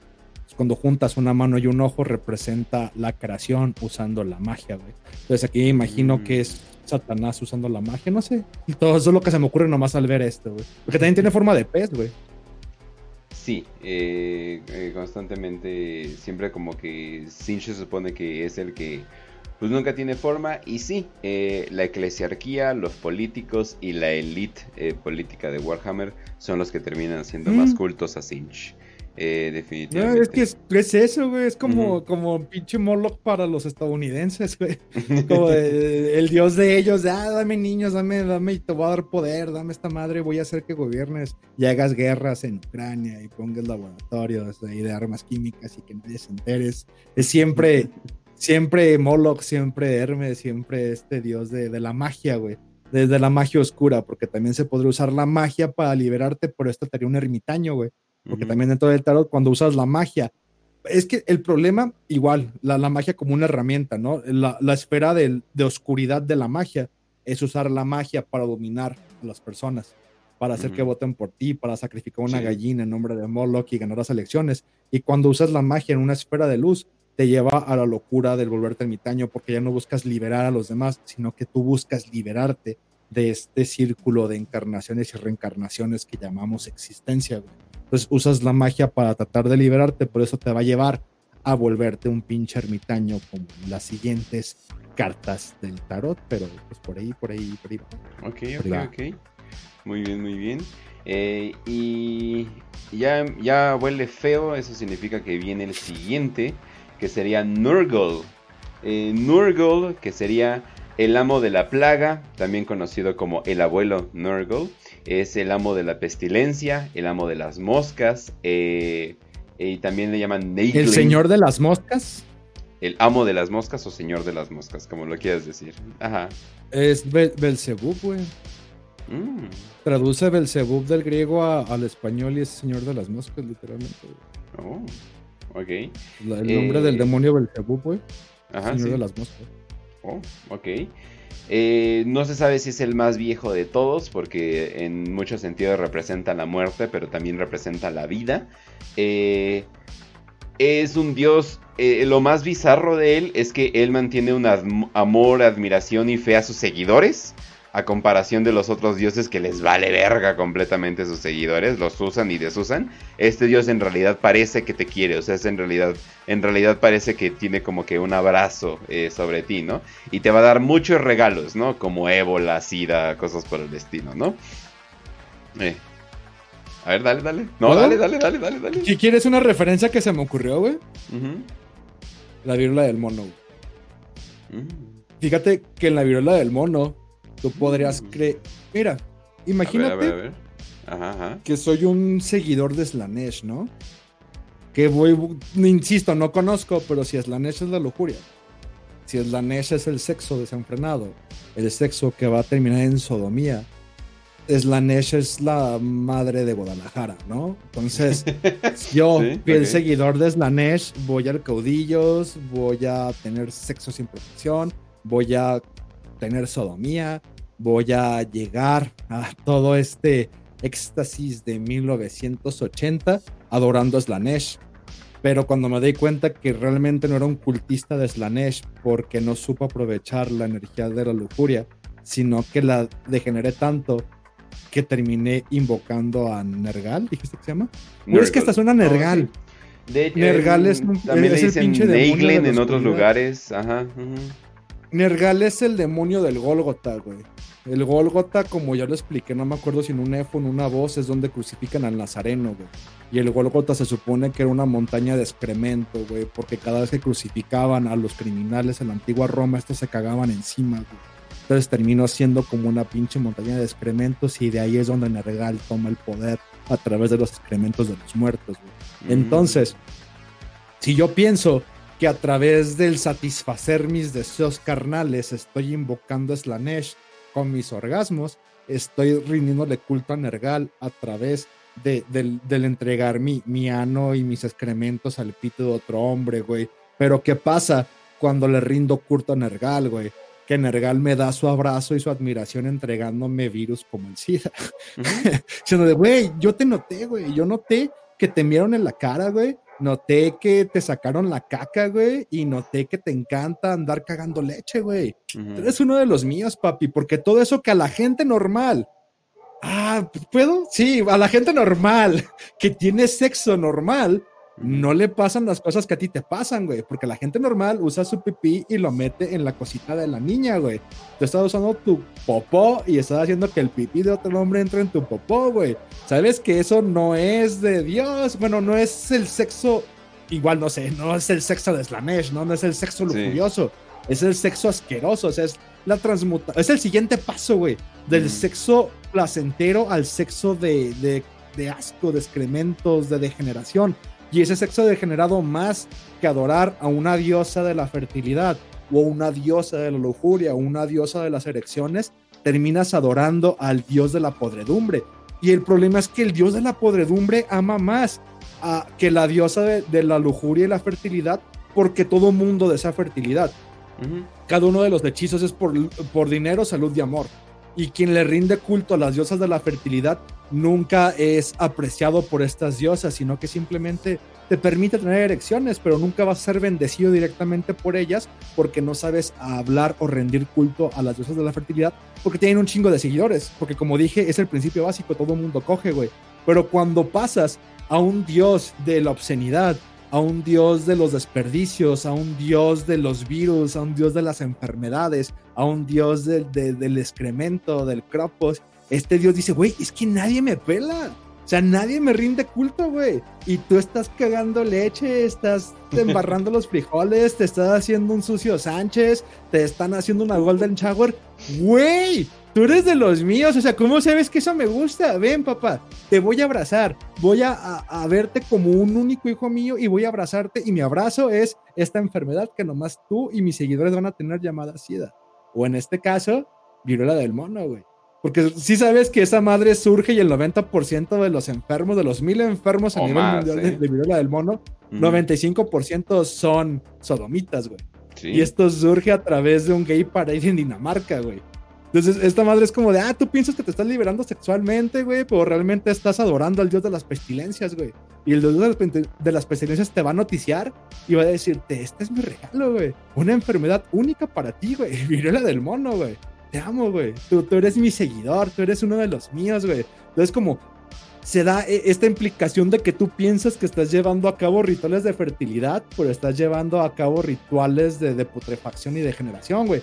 Que digo, está bien, porque al final el putrefacto vas a ser tú.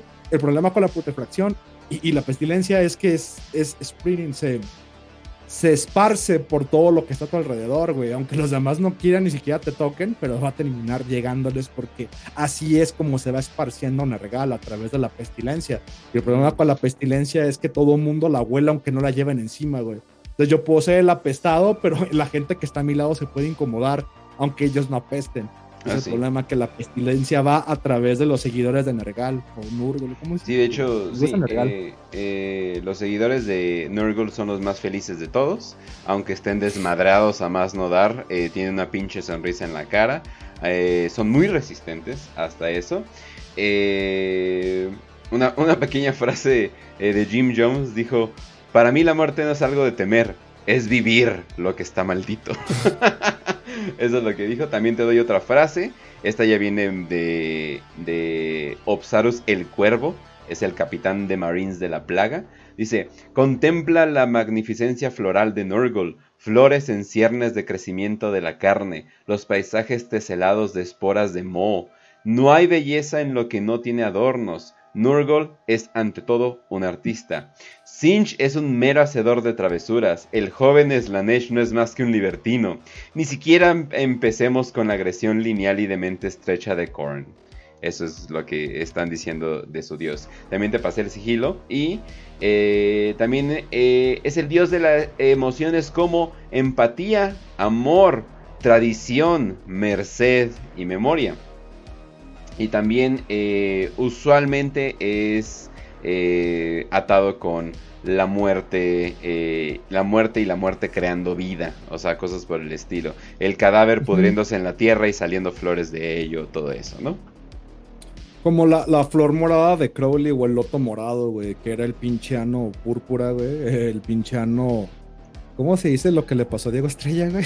Prolapso. el prolapso. El ano prolapsado. Esa madre para Crowley era el, loto morado, güey.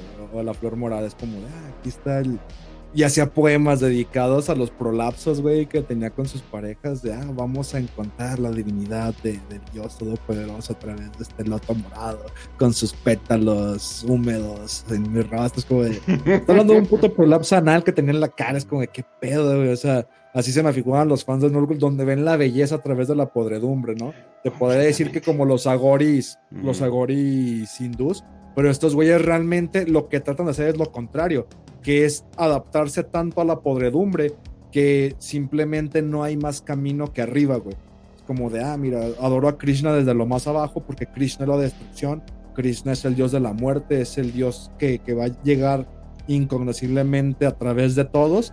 Entonces me preparo para su llegada siendo lo más bajo y a través de lo más bajo adoro a Krishna porque solo me quedé hacia arriba. Entonces hay cierta sabiduría y no hay tanta arrogancia como este pedo cuasi croiliano con, con Nergal, güey. O sea, Nergal y sus seguidores me suenan así como, es que, güey, Scroll es un güey feliz, un güey que se, se regodea de, la poder. Es como, pues el LGTB es como Jalisco, güey. O sea, creo que más que Slanesh, Nergal vendría siendo representante de Jalisco, güey. Ah, mira, están muy alegres y en a caca y a semen y... Eh, es que sí, como dijiste, creo que Slanesh vendría siendo más libertina, más como un. Sí, una putita, ¿no? Como el principio más básico, güey. Una, una mujerzuela. Es la putona. completamente libertina. Y el siguiente nivel ya es el descaro a través de esto, güey. Que es el hacer desfiles y un mes para que estés orgulloso y una ciudad exclusiva para ti llamada Guadalajara o Tel Aviv o como le quieras llamar. Este, es donde y a todo el mundo así como de, ah, hueles a caca, gracias, Exacto, así mero son. Así mero son, literalmente. Su número sagrado es el 7 y se supone que viene de las 7 plagas de Nurgle. Se supone que son, son como que 7 eh, enfermedades horribles a más no dar, pero que están muy orgullosos ellos de, hacer, de hacerlas. Y Nurgle literalmente tiene una, ¿cómo le llama? Cauldron, un... Caldero. Un caldero. caca. tiene un caldero donde crea sus increíbles eh, enfermedades y las, y las prueba en la diosa Eldar Isha que tiene secuestrada. Literalmente se las prueba porque es inmortal esa pinche diosa, es una diosa de la vida. Entonces las echa cada rato, les echa, le echa los mecos encima para ver qué pasa. Y es como que, ah, mira, ahora te salió esto perfecto, ¿no? Y sigue cocinando todo el día. Se supone que es muy amoroso, eh, pero si lo llegas a traicionar o algo por el estilo, no hay dios que se enoje más que Norgol. O sea, eh, se supone que es esa, es esa contraparte. Creo que es lo difícil, ¿no? Que una vez que adoras a Nergal no puedes salir, güey. Ya tienes banderas, tienes tu mes del orgullo, ya es como, estás a gusto, güey. A menos que tengas más avaricia y te dejes tienes, llevar. Tienes llagas y les echaste caca encima, o sea, no, ya valió verga. Ajá. Es que ya eres feliz así, a menos que quieras más que la simple podredumbre, güey. Más que Es que es el máximo dentro de la mundanidad, vendría siendo Nergal y más allá de la mundanidad ya es con el Snitch, ¿no? Que por eso, ah, perdón, el 8 de, yo, yo lo diría más por el infinito, pero no, creo que, es por los 8 puntos de la estrella del caos, el de Korn. Mm. Y el del el Snitch and Seed and Snitch and Fit. ¿Cómo no el meme de los Simpsons? Snitch and Fit. Este, antes Formally Chuck. Pero el 9 es porque el 9 es el número de la magia, güey. Es el número de Satanás, es el número máximo oh. por excelencia del mágico, porque todos los, los las, las, sumas de un número que da 9 siempre da 9, güey. Entonces, mm. los múltiplos de 9, 9 por 1, 9, 9 por 2, 18. Si sumas el 1 y el 8, da 9, güey. Entonces, todos los múltiplos de 9, cuando suma los números que dan, siempre da 9. Entonces, regresa a sí mismo, güey. Es el número del mago porque el mago imprime su voluntad ante el mundo y siempre regresa al mago, güey. Por eso el número del mago es el 9, que también es el número de Satanás, que es el origen, que es el caos, güey. Ok. Eh, ok, ok, ok. El 7, pues ya dijiste que es por las 7 plagas de Nergal, así que perdón. 7 sería el número de Dios, entonces sí va más con las 7 plagas de Nergal. Ok. Y el siguiente, que sería Slanesh, que una linda cosplayer censurada, eh, no, hizo ah, cosplay. Ah, la foto de esta. Hizo cosplay de Slanesh. Eh, eh, aquí, la pueden, aquí la pueden ver censurada. eh, está censurado YouTube. Está censurado. Ok, bueno, ya. Eh, ¿Tiene una luna, güey? Tiene una luna. Eh, no me... tiene una media luna de atrás, ¿no? No me sorprendería eh, debido a que su sigilo. ¿Te pasó? Eh, hay varias versiones de su sigilo, pero su sigilo eh, más que nada tiene esta forma. tiene esta forma. ah, no mames. Es Slanesh. que hay una frase muy buena que resume muy bien Slanesh. A ver si la reconocen de dónde es. La sangre hace más que excitarme, hace que me corra, y más que verla me encanta su sabor. El sabor de la sangre calienta, me calienta recién muerta. Matar a todos ahora. Perdonar eh, el asesinato en primer grado. Canibalismo. Come mierda. La sociedad es mi política. La sociedad es mi vida. Toma lo que quieras. Eso lo dice Divine en Pink Flamingos. Y creo que más o menos resume todo este pedo. Su número sagrado es el 6. Eh, es el es de sus nombres es el príncipe oscuro, el príncipe del placer, el amo del exceso, el príncipe perfecto o aquella que tiene sed. Simplemente así. Bueno, los Eldar la conocen más que nada así porque en el momento que dicen Slanesh, se mueren y se van con Slanesh. Eh, o sea, es vato mujer, es un trapito, es mitad y mitad. Muchas veces lo dibujan con pito, muchas veces lo dibujan con vagina, literalmente. es sexo, ¿no? Es sexo, exactamente. Es la diosa de los deseos, específicamente la diosa de los deseos que no se pueden satisfacer. Exactamente, ¿no? Ese, ese lugar que no te puedes rascar satisfactoriamente, ¿no? Eh, eh, representa el hedonismo, la lujuria, el dolor, el placer, pero también la búsqueda de la perfección, la apreciación del arte y la búsqueda de la belleza. También incluso cosas como la felicidad y el éxtasis también la puede representar. Eh, y dice... Eh, ah, y también sí es cierto. Un señor renegado dice, tengan cuidado de que sus protestas no se vuelvan aburridas. He pedido tan poco. Cualquiera pensaría que les he pedido que se sacrifiquen ustedes y sus hijos, y sin embargo, en la misericordia ilimitada y agradable de Slanesh, solo he pedido por sus hijas. Seguramente no me negarías mis pequeños placeres. Eso lo dice Tyrell, el señor renegado de Arden 9. Eh, y también obviamente tuvo que ver eh, con la gran caída eh, de, de, Slanesh. Y sus ejércitos usualmente involucran gente altamente con modificaciones corporales, cinco chichis, chichis cortadas, etcétera, etcétera. Usualmente son de los únicos modelos que literalmente tienen chichis al aire o una bestia con nueve chichis o cosas por el estilo. Pero Slanesh no es una diosa guerrera, ¿no? Un dios guerrero, es un dios de la lujuria y simplemente el encanto material. O sea, no, no conquista a través de guerra, sino a través de seducción, güey. Me imagino que por eso. Pero ama la tortura. Pero ama la tortura, ama el, ama el, dolor, eh, el dolor suyo y dolor ajeno. Y de hecho dicen que si, o sea, en este mundo que le tienes miedo a las cosas que te quieren matar, pero las que no te quieren matar es lo que más le tienes que tener miedo. Porque seguramente te van a secuestrar, te van a violar de mil maneras, te van a hacer 50 hoyos nuevos y te van a hacer de lo que sea. En eso es, es la Nesh. La Nesh es más que nada fuerzas para secuestrar gente o tomarlas y cosas por el estilo. Por eso, por eso es la diferencia de Korn. O sea, Korn no. Es que no en la guerra no tienes tiempo para torturar, güey. En la guerra vas, destruyes y vas conquistando en línea directa, güey. Entonces me imagino por eso un dios guerrero como Korn o Kron de, de pinche Conan. Pero aquí con Slanesh es como de, no, es, ni siquiera, por eso no me imagino como una diosa guerrera, por eso no me imagino que tenga que tener unos soldados elite, si no tiene que tener secuestradores y tiene que tener güeyes que le rindan culto para torturar y matar, porque, güey, o sea, no busco conquistar porque ya los conquisté, o sea, ya los tengo, los orgasmos y el placer es lo único que necesitas para conquistar a los seres más primitivos, güey. Entonces me imagino que por eso no es una diosa guerrera y puso sus, sus adeptos, por así llamarlos, o su ejército personal, sus sicarios, se, se, modifican y se ponen chichis, se cortan los pitos y se ponen colas porque no necesitas guerreros cuando puedes degenerar a la gente, controlarlos mediante el placer, güey, que es la acción del porno en la actualidad, güey. Y el, 6 es porque es el número de la bestia. Cuando te refieres a la bestia, te refieres al mundo material. Y como dije, el instinto primitivo del mundo material es el número de la materia, por eso es el número del diablo, porque es tres veces materia. Son los tres mundos de la creación, el espíritu, los tres prisiones de la creación. la material, la espiritual y la, la mental. Es por eso que el 666 representa cabalísticamente, no dentro de la Biblia, sino dentro de la Kabbalah, al enemigo del creador, porque el 6 es la materia, güey.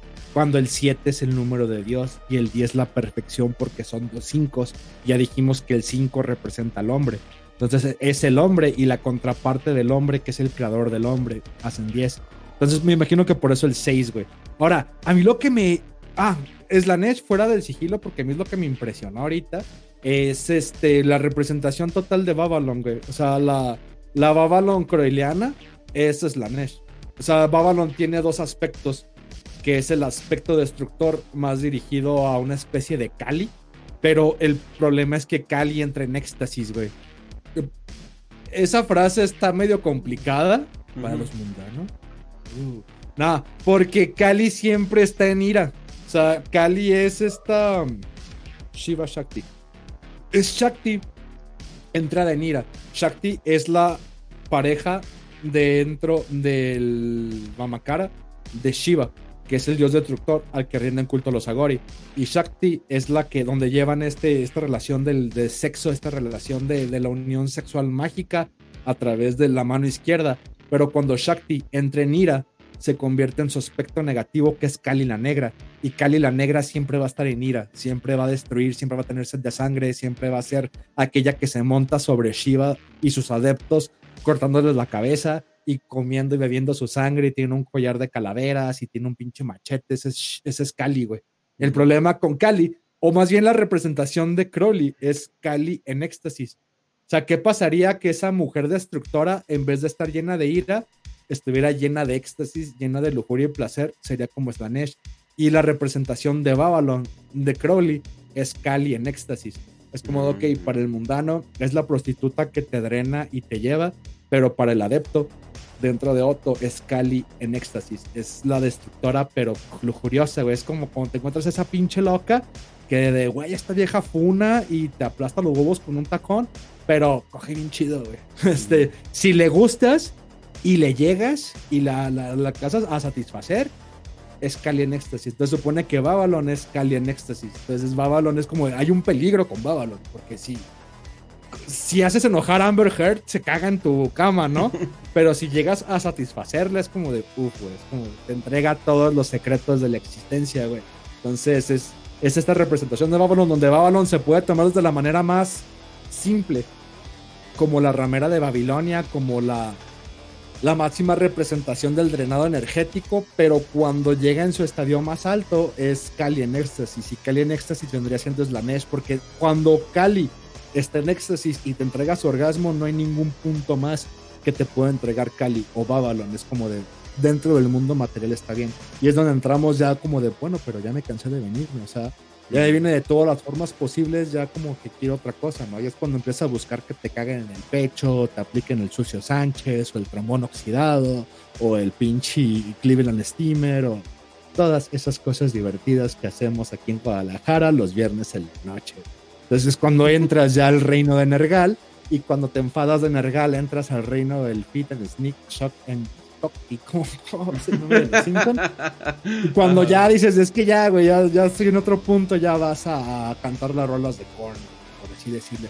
El pedo con el sigilo, güey, es que no sé si es el Ajá. sigilo de Baphomet de, de la ONA. Y como mencionamos en la ONA, Baphomet este, es una mujer, no es una cabra transgénero. güey. Literalmente Ajá. es el sigilo de Baphomet volteado, güey. Que vendría siendo. ah, no sé si alcanzan a ver. Por el Ajá. que está en la Oh, corona. claro. Ah, está, en la, está, en la por- está en la portada de Acéfale, güey. De, ahí búsquenlo. Que son dos lunas, güey. Y una esfera. La esfera, rep- nada más que está en diferentes proporciones, güey. Pero las dos lunas, hay una luna negra y una luna blanca que representan los dos aspectos de la luna y una esfera que representa el sol negro que representa literalmente al caos o a la mónada. Y las dos lunas representan las dos caras de Baphomet, que es Babylon en ira o Kali en éxtasis o la madre roja y la madre blanca o como le quieras llamar, pero es el símbolo de Baphomet que es todas las mujeres en una sola mujer o una mujer con un millón de rostros. Eso vendría siendo ese, ese sigilo en particular para con Baphomet, aunque le quieras llamar del nombre que quieras, como Babylon, Baphomet o Mater Tempesta, lo que sea. me, por eso me sorprendió el sigilo de Slanesh. Es como, ah, mira, es el mismo, son dos lunas y una esfera, güey. Está, está chingón. Mm. Aunque también podría verse como una especie de símbolo de Venus, ¿no? Venus-Mercurio, güey. O sea, es como el símbolo de ah. Venus, que es un círculo y una cruz, y el de Mercurio, que es una, una flecha, nomás que aquí la flecha está inversa, güey. Entonces es como de, pues este hermafroditismo que puede manejarse con el sigilo también, ¿no? Tiene y tiene vagina. También, también. Venus Mercurio por invertido. Sí. Nomás yo por, por pinche percepción selectiva de, ah, huevo, es Baphomet. Eh, también, bueno, eh, ahí te mandé como que una representación de todos juntos. Y se supone eh, que de vez en cuando todos los dioses del caos trabajan juntos, pero suele ser para crear la mayor cantidad de caos y cosas por el estilo. te cuento de un ritual, un ritual que hicieron para influenciar a uno de los más grandes líderes de la humanidad y voltearlo eventualmente. Adolf Hitler. a las fuerzas del caos. Eh, se llamaba Horus. no, no, no, creo. Eh, Lo mismo, güey. Es el, es el último, güey. Es el último avatar de Vishnu, güey. Adolf Hitler y Horus es exactamente porque tuvo que haber nacido Horus a través de Isis y Osiris, güey. Y del sacrificio de Osiris, Horus es Osiris reencarnado, güey. Entonces Horus es el elemento crístico o el elemento luciferino o el último avatar de Vishnu que viene precisamente a luchar en contra de la tentación de la oscuridad, güey. Que es de la prueba que pasa el nazareno en el desierto o Hitler al no invadir Dunkerque, pendejo, la falló. O me imagino que aquí Horus al tratar de tentarse con la, la oscuridad. Ah, e, en la mitología egipcia, Horus le gana la oscuridad mediante el combate con Set, que es el dios de la oscuridad porque era consorte de Nui que es la noche eterna, güey. Entonces, cuando Horus se enfrenta a Set y Horus vence a Set, Horus vence a la oscuridad, que en este caso me imagino la oscuridad son los cuatro dioses del caos tratando de. Horus, perdón, perdón a la gente con audífonos, aunque sé que se Sí, eh, pero bueno, eh, uno de estos rituales, eh, al parecer para influenciarlo, fue de que apuñalaron, y se supone que eso es Korn, a una persona por la espalda. Y eso significa que es cinch. Mientras que esa persona estaba cogiendo. Eh, y lo que se estaba cogiendo era un cerdo enfermo. un cerdo enfermo lleno de plagas. ¿no? Sí, todos juntitos. Y se supone que eso es uno de los rituales que hicieron para influenciar a Horus, aparte de otras madres. y eso fue lo que causó la guerra, una guerra civil en el imperio entre el caos y el emperador hay una caída y resurrección de Horus. Como que Horus es tentado por la oscuridad, pero luego llega Horus a redimirse. O simplemente Horus cayó en la tentación y ya.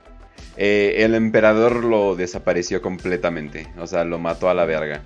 No se sabe si pudiera volver o algo por el estilo, eh, pero no, Horus era el hijo preferido del emperador y causó todo este cisma que se llamaba eh, la herejía de Horus, que es como que la historia principal en Warhammer, o sea, porque tiene un chingo de libros y cosas por el estilo, ¿no? ya, ya estaríamos llegando en otras cosas. Pero, pues, oye, eh, literalmente esto superó mis expectativas de, todo esto, del caos y cosas por el estilo. Eh, ¿Algún otro comentario que tengas antes de terminar? Porque no, no quiero entrarme más al resto del universo. No, realmente me, me, gustaron los dioses del caos. Me imagino que por eso elegiste el tema, porque sabes que, que soy fiel adepto, aunque no me gustaría mm, me gustaría verlo como esta herejía en la cual tentaron a Horus. Y, de hecho me gusta el nombre herejía porque herejía no significa como una blasfemia, sino como una adoración alterna a la adoración ortodoxa. Por eso las herejías dentro del gnosticismo. Más bien las herejías cristianas eran las corrientes gnósticas, donde, ah, es que estas son teorías de hereje, pero no dejaban de ser cristianismo, ¿no? Entonces me imagino que, estas adoraciones caóticas no dejan de, ser algo religioso, porque es una herejía más que una blasfemia. Las blasfemias son directamente ah, insultos al Dios que se está um, adorando según el pueblo y el tiempo. Luego las herejías son alternativas, las cuales por eso creo que el emperador está tan temeroso, ¿no? Porque el caos... Fíjate que de ahí podría surgir el ateísmo del emperador, güey. Porque una vez que entras dentro de una corriente espiritual, sabes que el espíritu surge a través del caos, porque de ahí surge la herejía cristiana los más bien los católicos, las la cruzada albigense y las cruzadas que se hacen con los gnósticos, que también se consideraban cristianos, las cruzadas y el exterminio, literal genocidio, los primeros genocidios de la historia fue con los albigenses, que eran los cátaros, güey. Se lleva a mm. cabo porque están cometiendo herejías. Y estas herejías es de, ok, estás adorando a Cristo, pero no de la manera que nosotros queremos. Entonces, para evitar esto y como no queremos censurar el catolicismo, simplemente vamos a exterminarte. Pero porque fue la profecía del último de los cátaros, ¿no? Que dentro de 700 años el laurel volverá a florecer. Entonces, eh, dentro de 700 años, si sigue la corriente cristiana existiendo, aunque sea dentro del catolicismo, el, el catarismo y el gnosticismo puede volver a resurgir dentro de cualquier forma es lo mismo que cualquier corriente radical política, ¿no? Si no la exterminas de raíz y permites que se sigan leyendo sus libros y usando sus símbolos y haciendo podcasts, aunque sea de manera irónica, esta resurge porque la corriente sigue ahí. Entonces, sí eh, fue el error del catolicismo, que siguieron siendo católicos y simplemente no minimizaron a los cátaros, sino que los exterminaron y esto permite que tengan poder porque el arma del cátaro va dentro del catolicismo y con el tiempo suficiente, en este caso 700 años, el catolicismo, el catarismo puede resurgir dentro del catolicismo. Entonces, si yo fuera el emperador o si fuera Lenin, precisamente borraría cualquier relación espiritual dentro de mi imperio, porque el espíritu siempre por entropía deriva del caos. Entonces cualquier cosa que no sea completamente material, cualquier cosa que no sea morir por el emperador, por la patria, por el imperio, me imagino en este caso, porque es un emperador, es morir por el imperio y por las lágrimas del emperador. Si veo más allá del emperador, inevitablemente con el tiempo suficiente voy a caer en entropía porque voy a tener una perspectiva metafísica. Si la perspectiva no es completamente física, si no es batallas, combates, yo como un super guerrero, yo preparándome a morir por el imperio, yo dando mi vida por el emperador. ¿Sabes qué es lo que se da esta relación de líder o cabeza con, el, con los seguidores? O sea, yo soy el emperador porque yo soy su representante y yo vengo a cumplir su voluntad.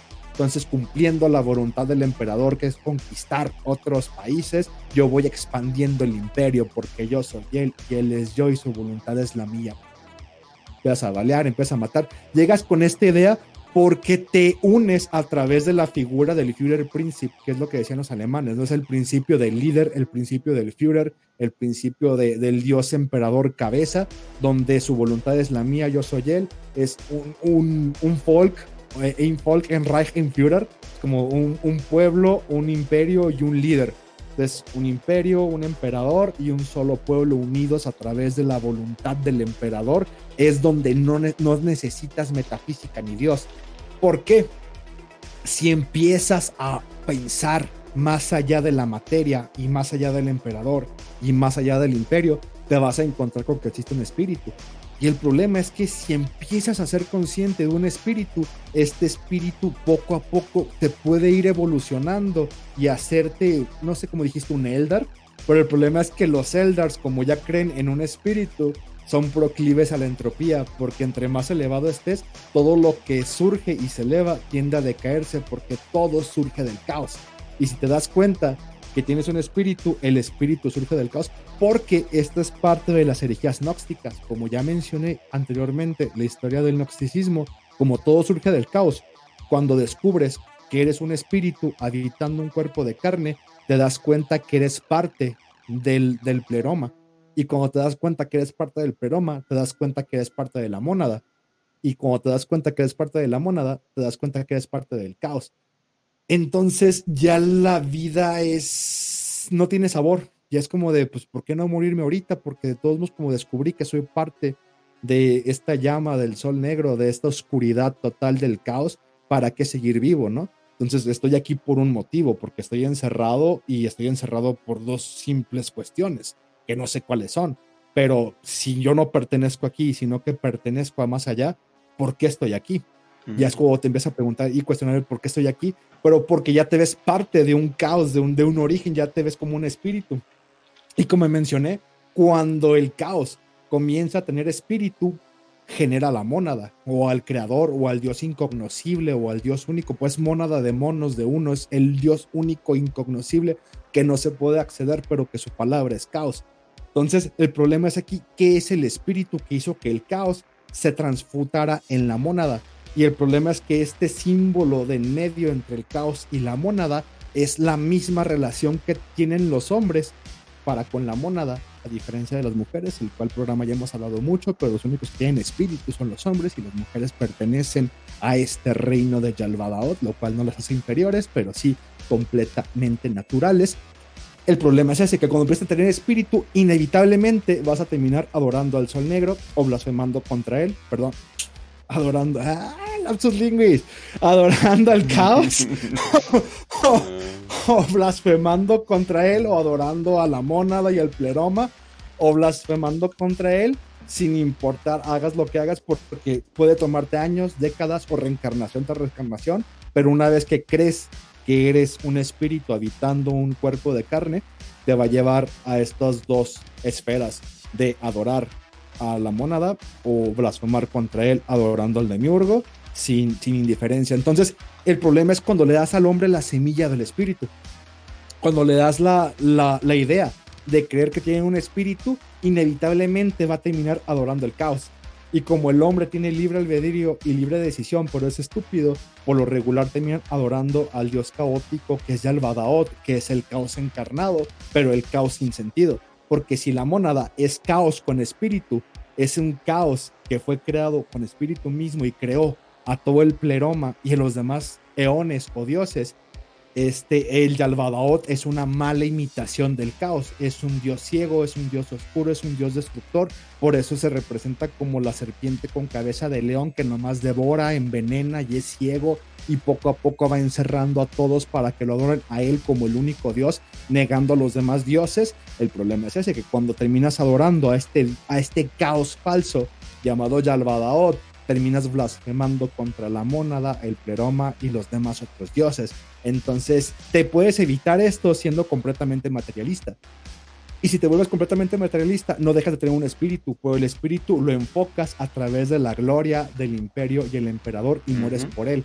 O terminas siendo un títere de él, porque tú no tienes voluntad, tú simplemente te fusionas para con el emperador. Y el problema es que van aquí dos cosas, que te fusionas para con el egregor de carne llamado emperador o te fusionas para con Yalvadaot una vez que mueres y nunca encuentras la, la que se le llama el concepto de libertad griego, que es el exiliarte tanto del mundo de Yalvadaot, del mundo material, o el mundo de servir al imperio, que no deja de ser un imperio de este mundo porque como dijo Cristo Lucifer, mi imperio no es de este mundo, mi reino está por encima del material, que supone ser la frase de liberación donde no, no importa Dios o César o, o, reino al que le sirvas, el reino no es del universo causal, sino que está por encima de todo esto y el reino de, de este Cristo Lucifer es la liberación. Pero ya empecé a decir puras pendejadas. Güey, le has estado atinando tanto, güey ¿Le has estado atinando tanto a lo que es básicamente el imperio? O sea, y el emperador y cosas por el estilo. Eh, el es, es el arquetipo de emperador, güey. Sí, o sea, pero completamente. Aquí te, te mando una imagen, ahí, ahí está el emperador. Se supone que el emperador, o sea, como que la idea más canon, porque en sí no hay una idea canon. Eh, Parece a Conan, güey. Sí, completamente. De hecho, no, se ¿No es como los memes de Donald Trump que le decían el God Emperor, güey, le ponían como con este armadura. Por, de por ese güey. Sí, por ese güey. Sí, por Pero es Dios Emperador. Eh, él, él, se llamaba un emperador. Es la figura de César, güey. Ándale.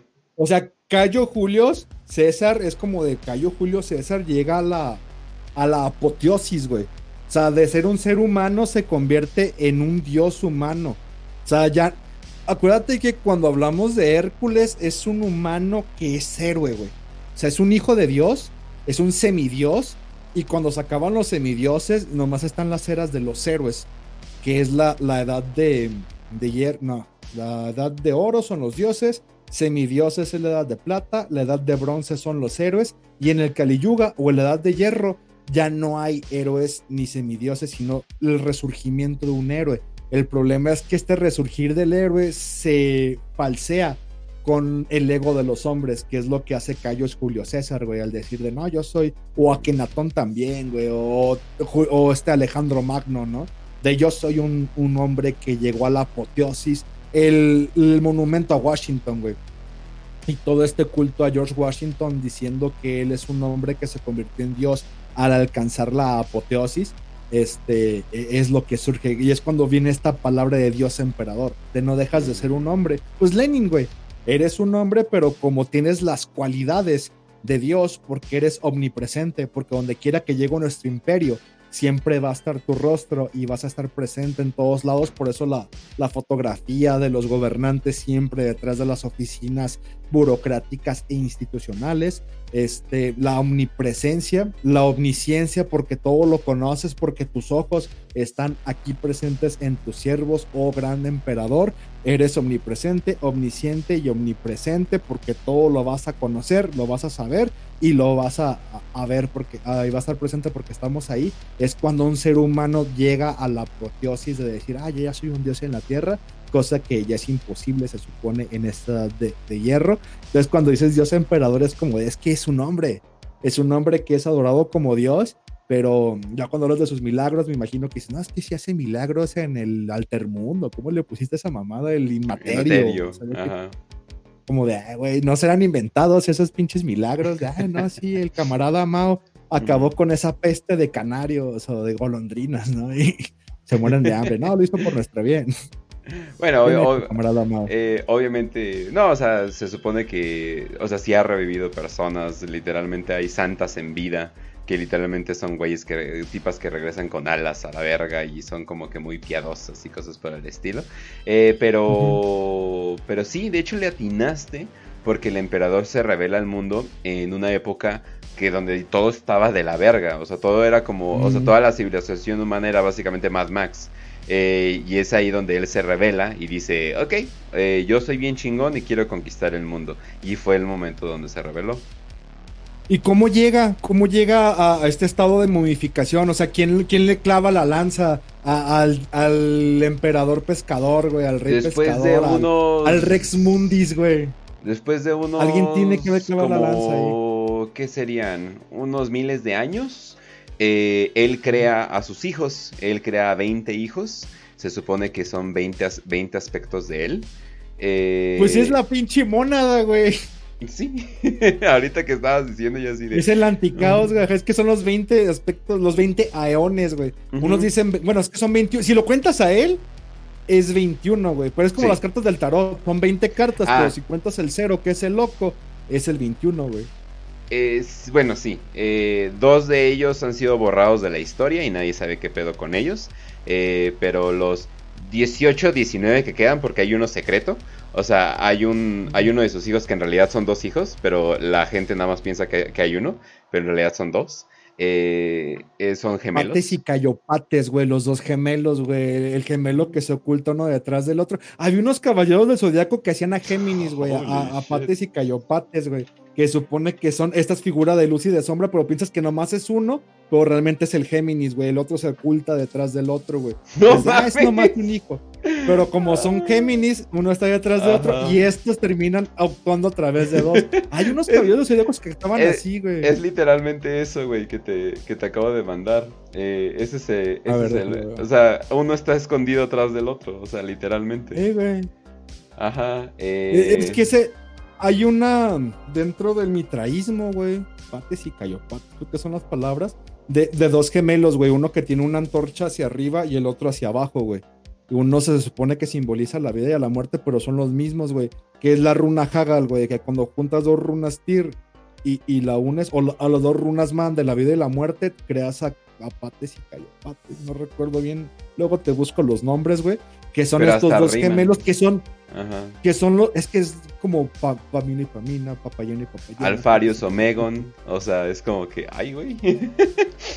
son los aspectos de luz y de sombra, güey. O sea, ahorita que te estoy mencionando, es que es un lado de los dos, son los dos, güey son contraparte, pero son la misma cosa. Entonces, los dos gemelos siempre son unidad, güey. Entonces, Pates y no es más que solo el camino de la iniciación, solo que tú sabrás si es de mano derecha o de mano izquierda. Al oh. final es la misma iniciación y es cuando creas el tercer camino. Entonces, tal vez estos gemelos le creen eh, eh, o hagan el propósito para un tercer hijo que no está, o hagan el trabajo para crear una tercera entidad a través del sacrificio de ellos, güey que es lo más común dentro del esoterismo, güey. Porque cuando te enfrentas al camino de pates y cayopates, tienes que ir y luego sacrificar el toro como mitra y así dar luz al Son Invictus, güey. Entonces ya creas tres figuras. Es como la crucifixión del Nazareno, güey. Tienes a Dimas y Gestas y con Dimas y Gestas, que son dos contrapartes, tienes en medio al Nazareno que se vuelve el Cristo a través de la invocación del ella, ella, Elisa güey. Dimas es el buen ladrón y Gestas el mal ladrón. Es luz y sombra, izquierda y derecha, güey. El buen ladrón dice, no mames, ¿por qué si eres el hijo? Ah, perdón, el mal ladrón dice, no mames, ¿por qué si eres el hijo de Dios no nos bajas, hijo de tu puta madre, estamos sufriendo? Y el buen ladrón le dice, no, no mames, güey, este es el hijo de Dios, respétalo. Y luego, ah, perdón, los padres no que sí. Eli elige vamos a Bastani, llega el hechizo desde arriba del Golgota. Y estas dos figuras que son Dimas y Gestas crean la tercera figura que es ya la reencarnación del Messiah a través de la invocación, que es el, la tercera figura. spoileando lo que va a pasar en Warhammer completamente. o sea, increíble la verdad. Eh, de hecho, bueno, estos dos personajes, Alfarius Omegon, eh, la mayoría de la gente cree que. y Omega, güey. Principio y fin, güey. Y principio y fin es la, totalidad de Dios, güey. Porque es alfa y omega, güey. Entonces, dimas y gestas. Estos crean una tercera entidad, güey. Se supone eh, que. O ayudan a alguien para hacer el máximo, güey. Se supone que estos personajes han sido corrompidos por el caos y ya son traidores, pero en realidad tienen una, en realidad tienen una misión secreta eh, entre ellos, entre ellos dos nada más, eh, para trabajar por el imperio. O sea, son lealistas al imperio, pero la gente cree que son traidores. O sea, son, o sea, son los dos, pues. Ah, ah bueno, te decía. Eh, crea sus 20 hijos, los crea con ayuda de los dioses del caos, pero en realidad no, no, le dice a nadie. Eh, los crea con ayuda de los dioses del caos. Son estos güeyes súper chingones que representan varios aspectos. Hay uno que se parece a Genghis Khan a más no dar. Eh, hay uno que es todo sobre perfección, belleza y cosas por el estilo. Hay un güey con alas, güero, nórdico que también chupa sangre. O sea, eh, güeyes, güeyes increíblemente distintos. pero, de hecho, hasta hay uno negro. Pero bueno, que se llama Vulcan.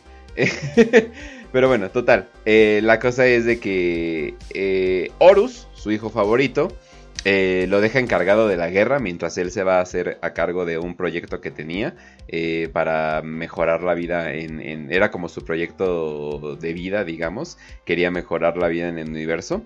Eh, pero Horus es corrompido por el caos mediante varias cosas que descubre de su padre. No le, no le gusta este pedo. Es corrompido también por, por los dioses del caos trabajando juntos. Y, empieza, y él convence a la mitad de sus hermanos que se llaman primarcas, sus hermanos primarcas, a, oye, tenemos que chingarnos al emperador porque el emperador nos ha estado mintiendo, bla, bla, bla, bla, bla, bla, eh, etcétera, etcétera. Entonces van, hacen una horrible guerra donde terminan billones eh, o tal vez trillones de muertos.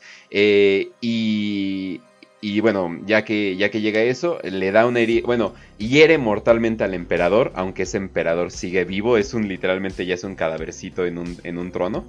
Eh, hiera al emperador, pero de regreso. Eh, bueno, hay un güey que se llama Lanius Paius que lo distrae un momento. Un ser humano eh, común y corriente que se llama Lanius Paius lo distrae por un momento. Eh, y el emperador aprovecha y le hiere mortalmente a Horus y también lo desvanece, es desvanece su espíritu completamente. O sea, literalmente lo, o sea, ya ni siquiera va a poder ser revivido por los dioses del caos ni nada por el estilo. Eh, y entonces eh, lo desaparece y el emperador simplemente como que le nada más le da tiempo para sentarse en su trono y es ahí mantenido, donde le tienes que alimentar mil almas de gente con, con capacidades psíquicas todos los pinches días para que pueda continuar haciendo su labor. No, está, mamón. Suena como al rey pescador del Greal, pero pues no, me suena más a Lenny. pues sí, ¿verdad? Además, para eso necesitas a, a Parcival. O el, la que hablamos del Caballero Verde, que también es como una especie de representación del rey pescador para quien vio el Señor de los Anillos, vendría siendo como Teoden, el que tenía que agrima lengua de serpiente, y el rey a través de malas influencias nomás es como un cadáver gobernando, y hasta que llega Parcival o el loco y le entrega la copa del Greal, este rey pescador revive y vuelve a tomar el reino y, lo vuelve a florecer. También pasa con Arturo, que cuando le pone el cuerno esta Guinevere con, con Lancelot, el rey pescador pierde su líbido y cuando el rey pescador pierde el líbido se vuelve el reino baldío, que es de todo lo que trata el poema de T.C. Eliot de Tierra Baldía, del rey pescador que ya no tiene esta energía sexual y cuando no tienes esta energía sexual te vuelves todo un pinche anciano decrépito y vale verga y cuando recobras el grill y metes la lanza del grill y con la espada, la lanza de Longinos infectas al rey pescador del líquido que está dentro de la copa de, del Santo Grial, este recobra la vitalidad y al rey pescador recobrar su vitalidad, el reino recobra su vitalidad y esta se supone que es una alegoría al Rex Mundi. Por eso la, la tierra al entrar a la época de hierro o al león de hierro o al yuga de Cali, este está un desierto invadiéndolo y todo es baldío y ahí todo es infértil, pero cuando se acabe este yuga es porque va a llegar el loco, va a llegar el, el caballero inocente y tonto y pendejo a decirle, rey pescador, aquí están sus herramientas, devuelva toda la fertilidad a la tierra y regrésenos al eón de oro. Entonces, mm. suena, pero no, no porque no encuentro la figura de Parsifal o el loco, a menos que la traigan estos güeyes de Alfa y Omega, güey y creen una tercera figura a través de, o, ayuden a una tercera figura para traerle la fertilidad al rey pescador y que el rey pescador vuelva a convertirse en el rey imperatrix mundi, el axis mundi, el rey del mundo y traiga otra vez la edad de oro. Más, sí, Sí, definitivamente. Mm. Eh, en la historia, obviamente. Me suena, yo ni le hacía esta mamada, güey. Y tal vez ya le sabes más que todos, güey. y tal vez ya le sabes más que todos, porque, eh, bueno, el emperador hasta ahorita no ha revivido ni nada por el estilo. Pero por lo que dice, sí parece ser que ya le diste en el clavo de cómo reviviría. O puede que no, güey. Puede que, que precisamente llegue como las la baraja del tarot, güey. Que entre el nuevo Aeon. O sea, que el emperador muera físicamente, pero que su espíritu entre en Odisea 2001. ¿Te acuerdas cuando vimos la película? En el nuevo super bebé, en el, en el nuevo Eón, en el Arpócrates, en el niño Dios, con una nueva creación y este emperador entre como Horus, güey. Se supone que Horus es la, la reencarnación de Osiris. Y si ya tuvo un Horus, tal vez fuera como un Horus mal hecho, güey. Y el nuevo Horus que no cae en tentación sea donde el emperador sigue siendo inmortal a través de, de su hijo, güey de, bueno, de un nuevo bebé en el cual reencarne. también, es parte de esas leyendas artúricas gnósticas, el nuevo, nuevo reencarnar del emperador a través de la cadena, güey. Lo más estoy diciendo a las mamás que sé, güey. Y le estás atinando completamente, entonces apunten esto, apunten esto, banda. Güey, le estás atinando como no tienes idea, güey. O sea, no sabes nada del imperio y describiste el imperio perfectamente. Eh, y todo lo que estás diciendo, sí, o sea, la gente está buscando eh, que el emperador reviva, o sea, que, que, y que traiga la época dorada de regreso, o sea, completamente, o sea, eso, eso, eso, no va a decir latinaste, sino más bien eh, le dice. Pues es como Hillary Clinton, güey, si le sacrifica niños a Moloch es por lo mismo, güey, porque quiere que vuelva a la era de Saturno, güey.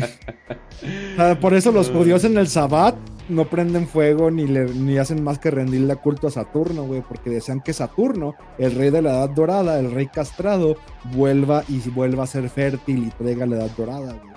Pero esto pasa porque él castró a Urano y luego Urano cae preso y luego llega Zeus y castra a Saturno y lo deja preso y quieren derrocar a Zeus para que Saturno vuelva a la edad dorada y reviva toda la fertilidad en la tierra. Cada sabbat hacen lo mismo de los Saturnos, pero ya cada quien sus mamadas, ¿no? Va, va que va.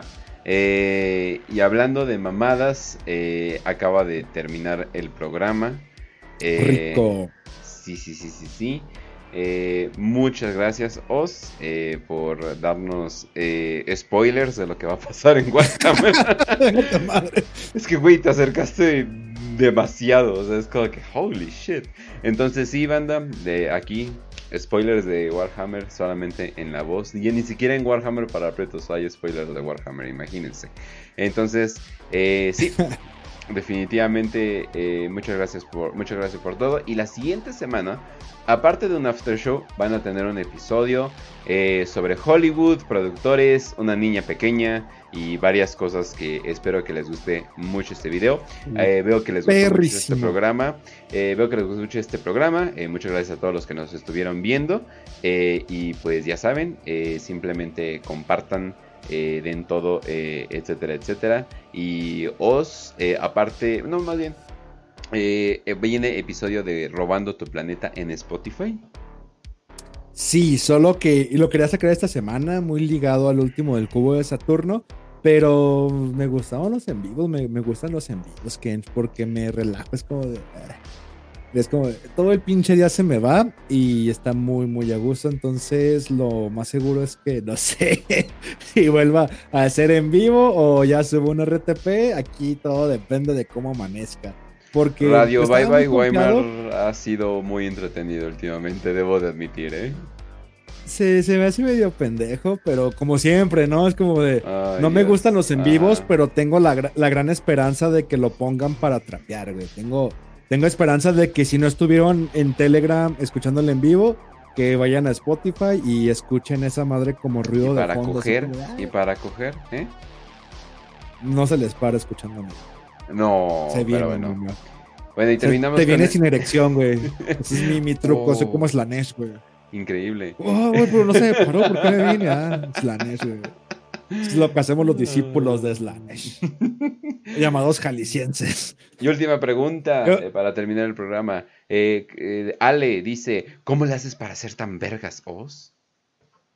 Este, me masturbo todos los días pensando en Slanesh, pero realmente me meto cosas por el culo para invocar a Nergal. Eso es, ese es el secreto. Ser uh, arriba Jalisco. Eso es el secreto, muchachos. Vuélvanse 100% jaliscienses. Hagan pensar que son heterosexuales, pero hagan cosas completamente gays y nadie los juzgará. Por eso inventamos la charrería.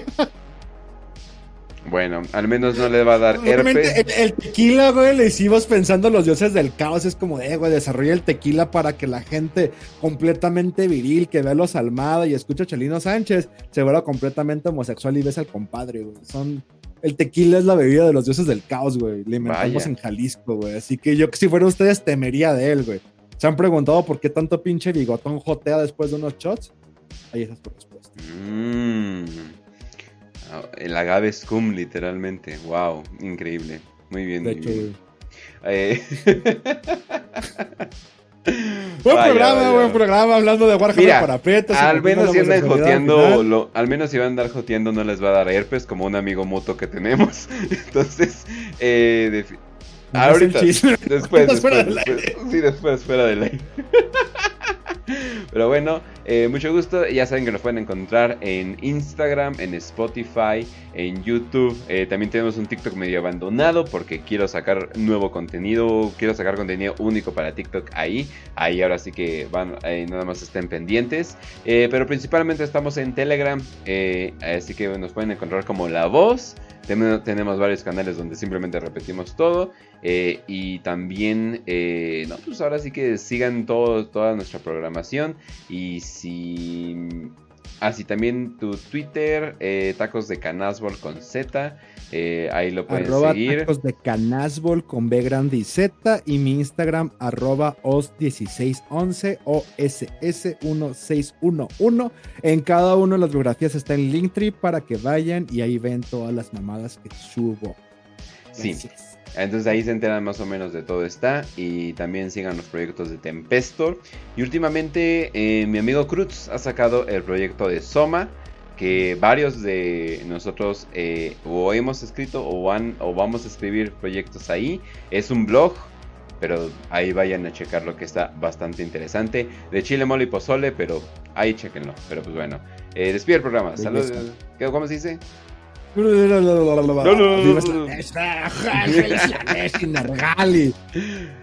El pinche Snitch. Es que los cuatro son una unidad, güey. Es lo que, lo que creo que no debe de entenderse, que los cuatro son los mismos aspectos, luz y sombra de un total, que Sí. es el caos. Y si los cuatro se unieran, harían el caos completamente absoluto, pero precisamente la naturaleza del caos es, es caer en la entropía, a tal grado que él mismo trata de destruirse, dividiéndose en cuatro, güey. Pero cuando el caos se una y aprende a ser infinito, que es el 8, es como de. Va, va, va a haber. Va a haber pinche poder en el caos. Va a ser una tempestad en la tierra. Pero, banda, muchas gracias por escuchar. Ya saben. Radio Robando tu Planeta, Radio Baba y Weimar, en Kench Twitch también, Kench Place. Y ya no sé qué decir, ya pinche Kench me dio pena con todo esto, hablando de Jalisco, homosexualidades y cosas de Star Wars para güeyes que no la ponen, ni aunque tuvieran un pinche banana debajo del calzón en un- una jaula llena de monos chapanecos acabados por el. Muchas gracias por escucharnos, llegar hasta aquí, aguantar todo este programa. y sin más que agregar, les agradezco. Quiero hacerles un agradecimiento. En particular, sé que no es el momento, pero voy a hacer un pequeño trailer agradeciendo a todos los que han cooperado al link de, picadas de hoyo en, el Dintry de tacos de canasbel y esas mamadas. Neta, gracias. Esperen ahí como un pequeño detallito, el cual tengo pensado hacerles. Y pues nada, muchas gracias por haber aguantado todas estas dos horas de puro pinche delirio esquizofrénico y cosas nerds que van a hacer que no cojan durante años. Saben que los amo y sin más que agregar, como siempre, les deseo salud y victoria.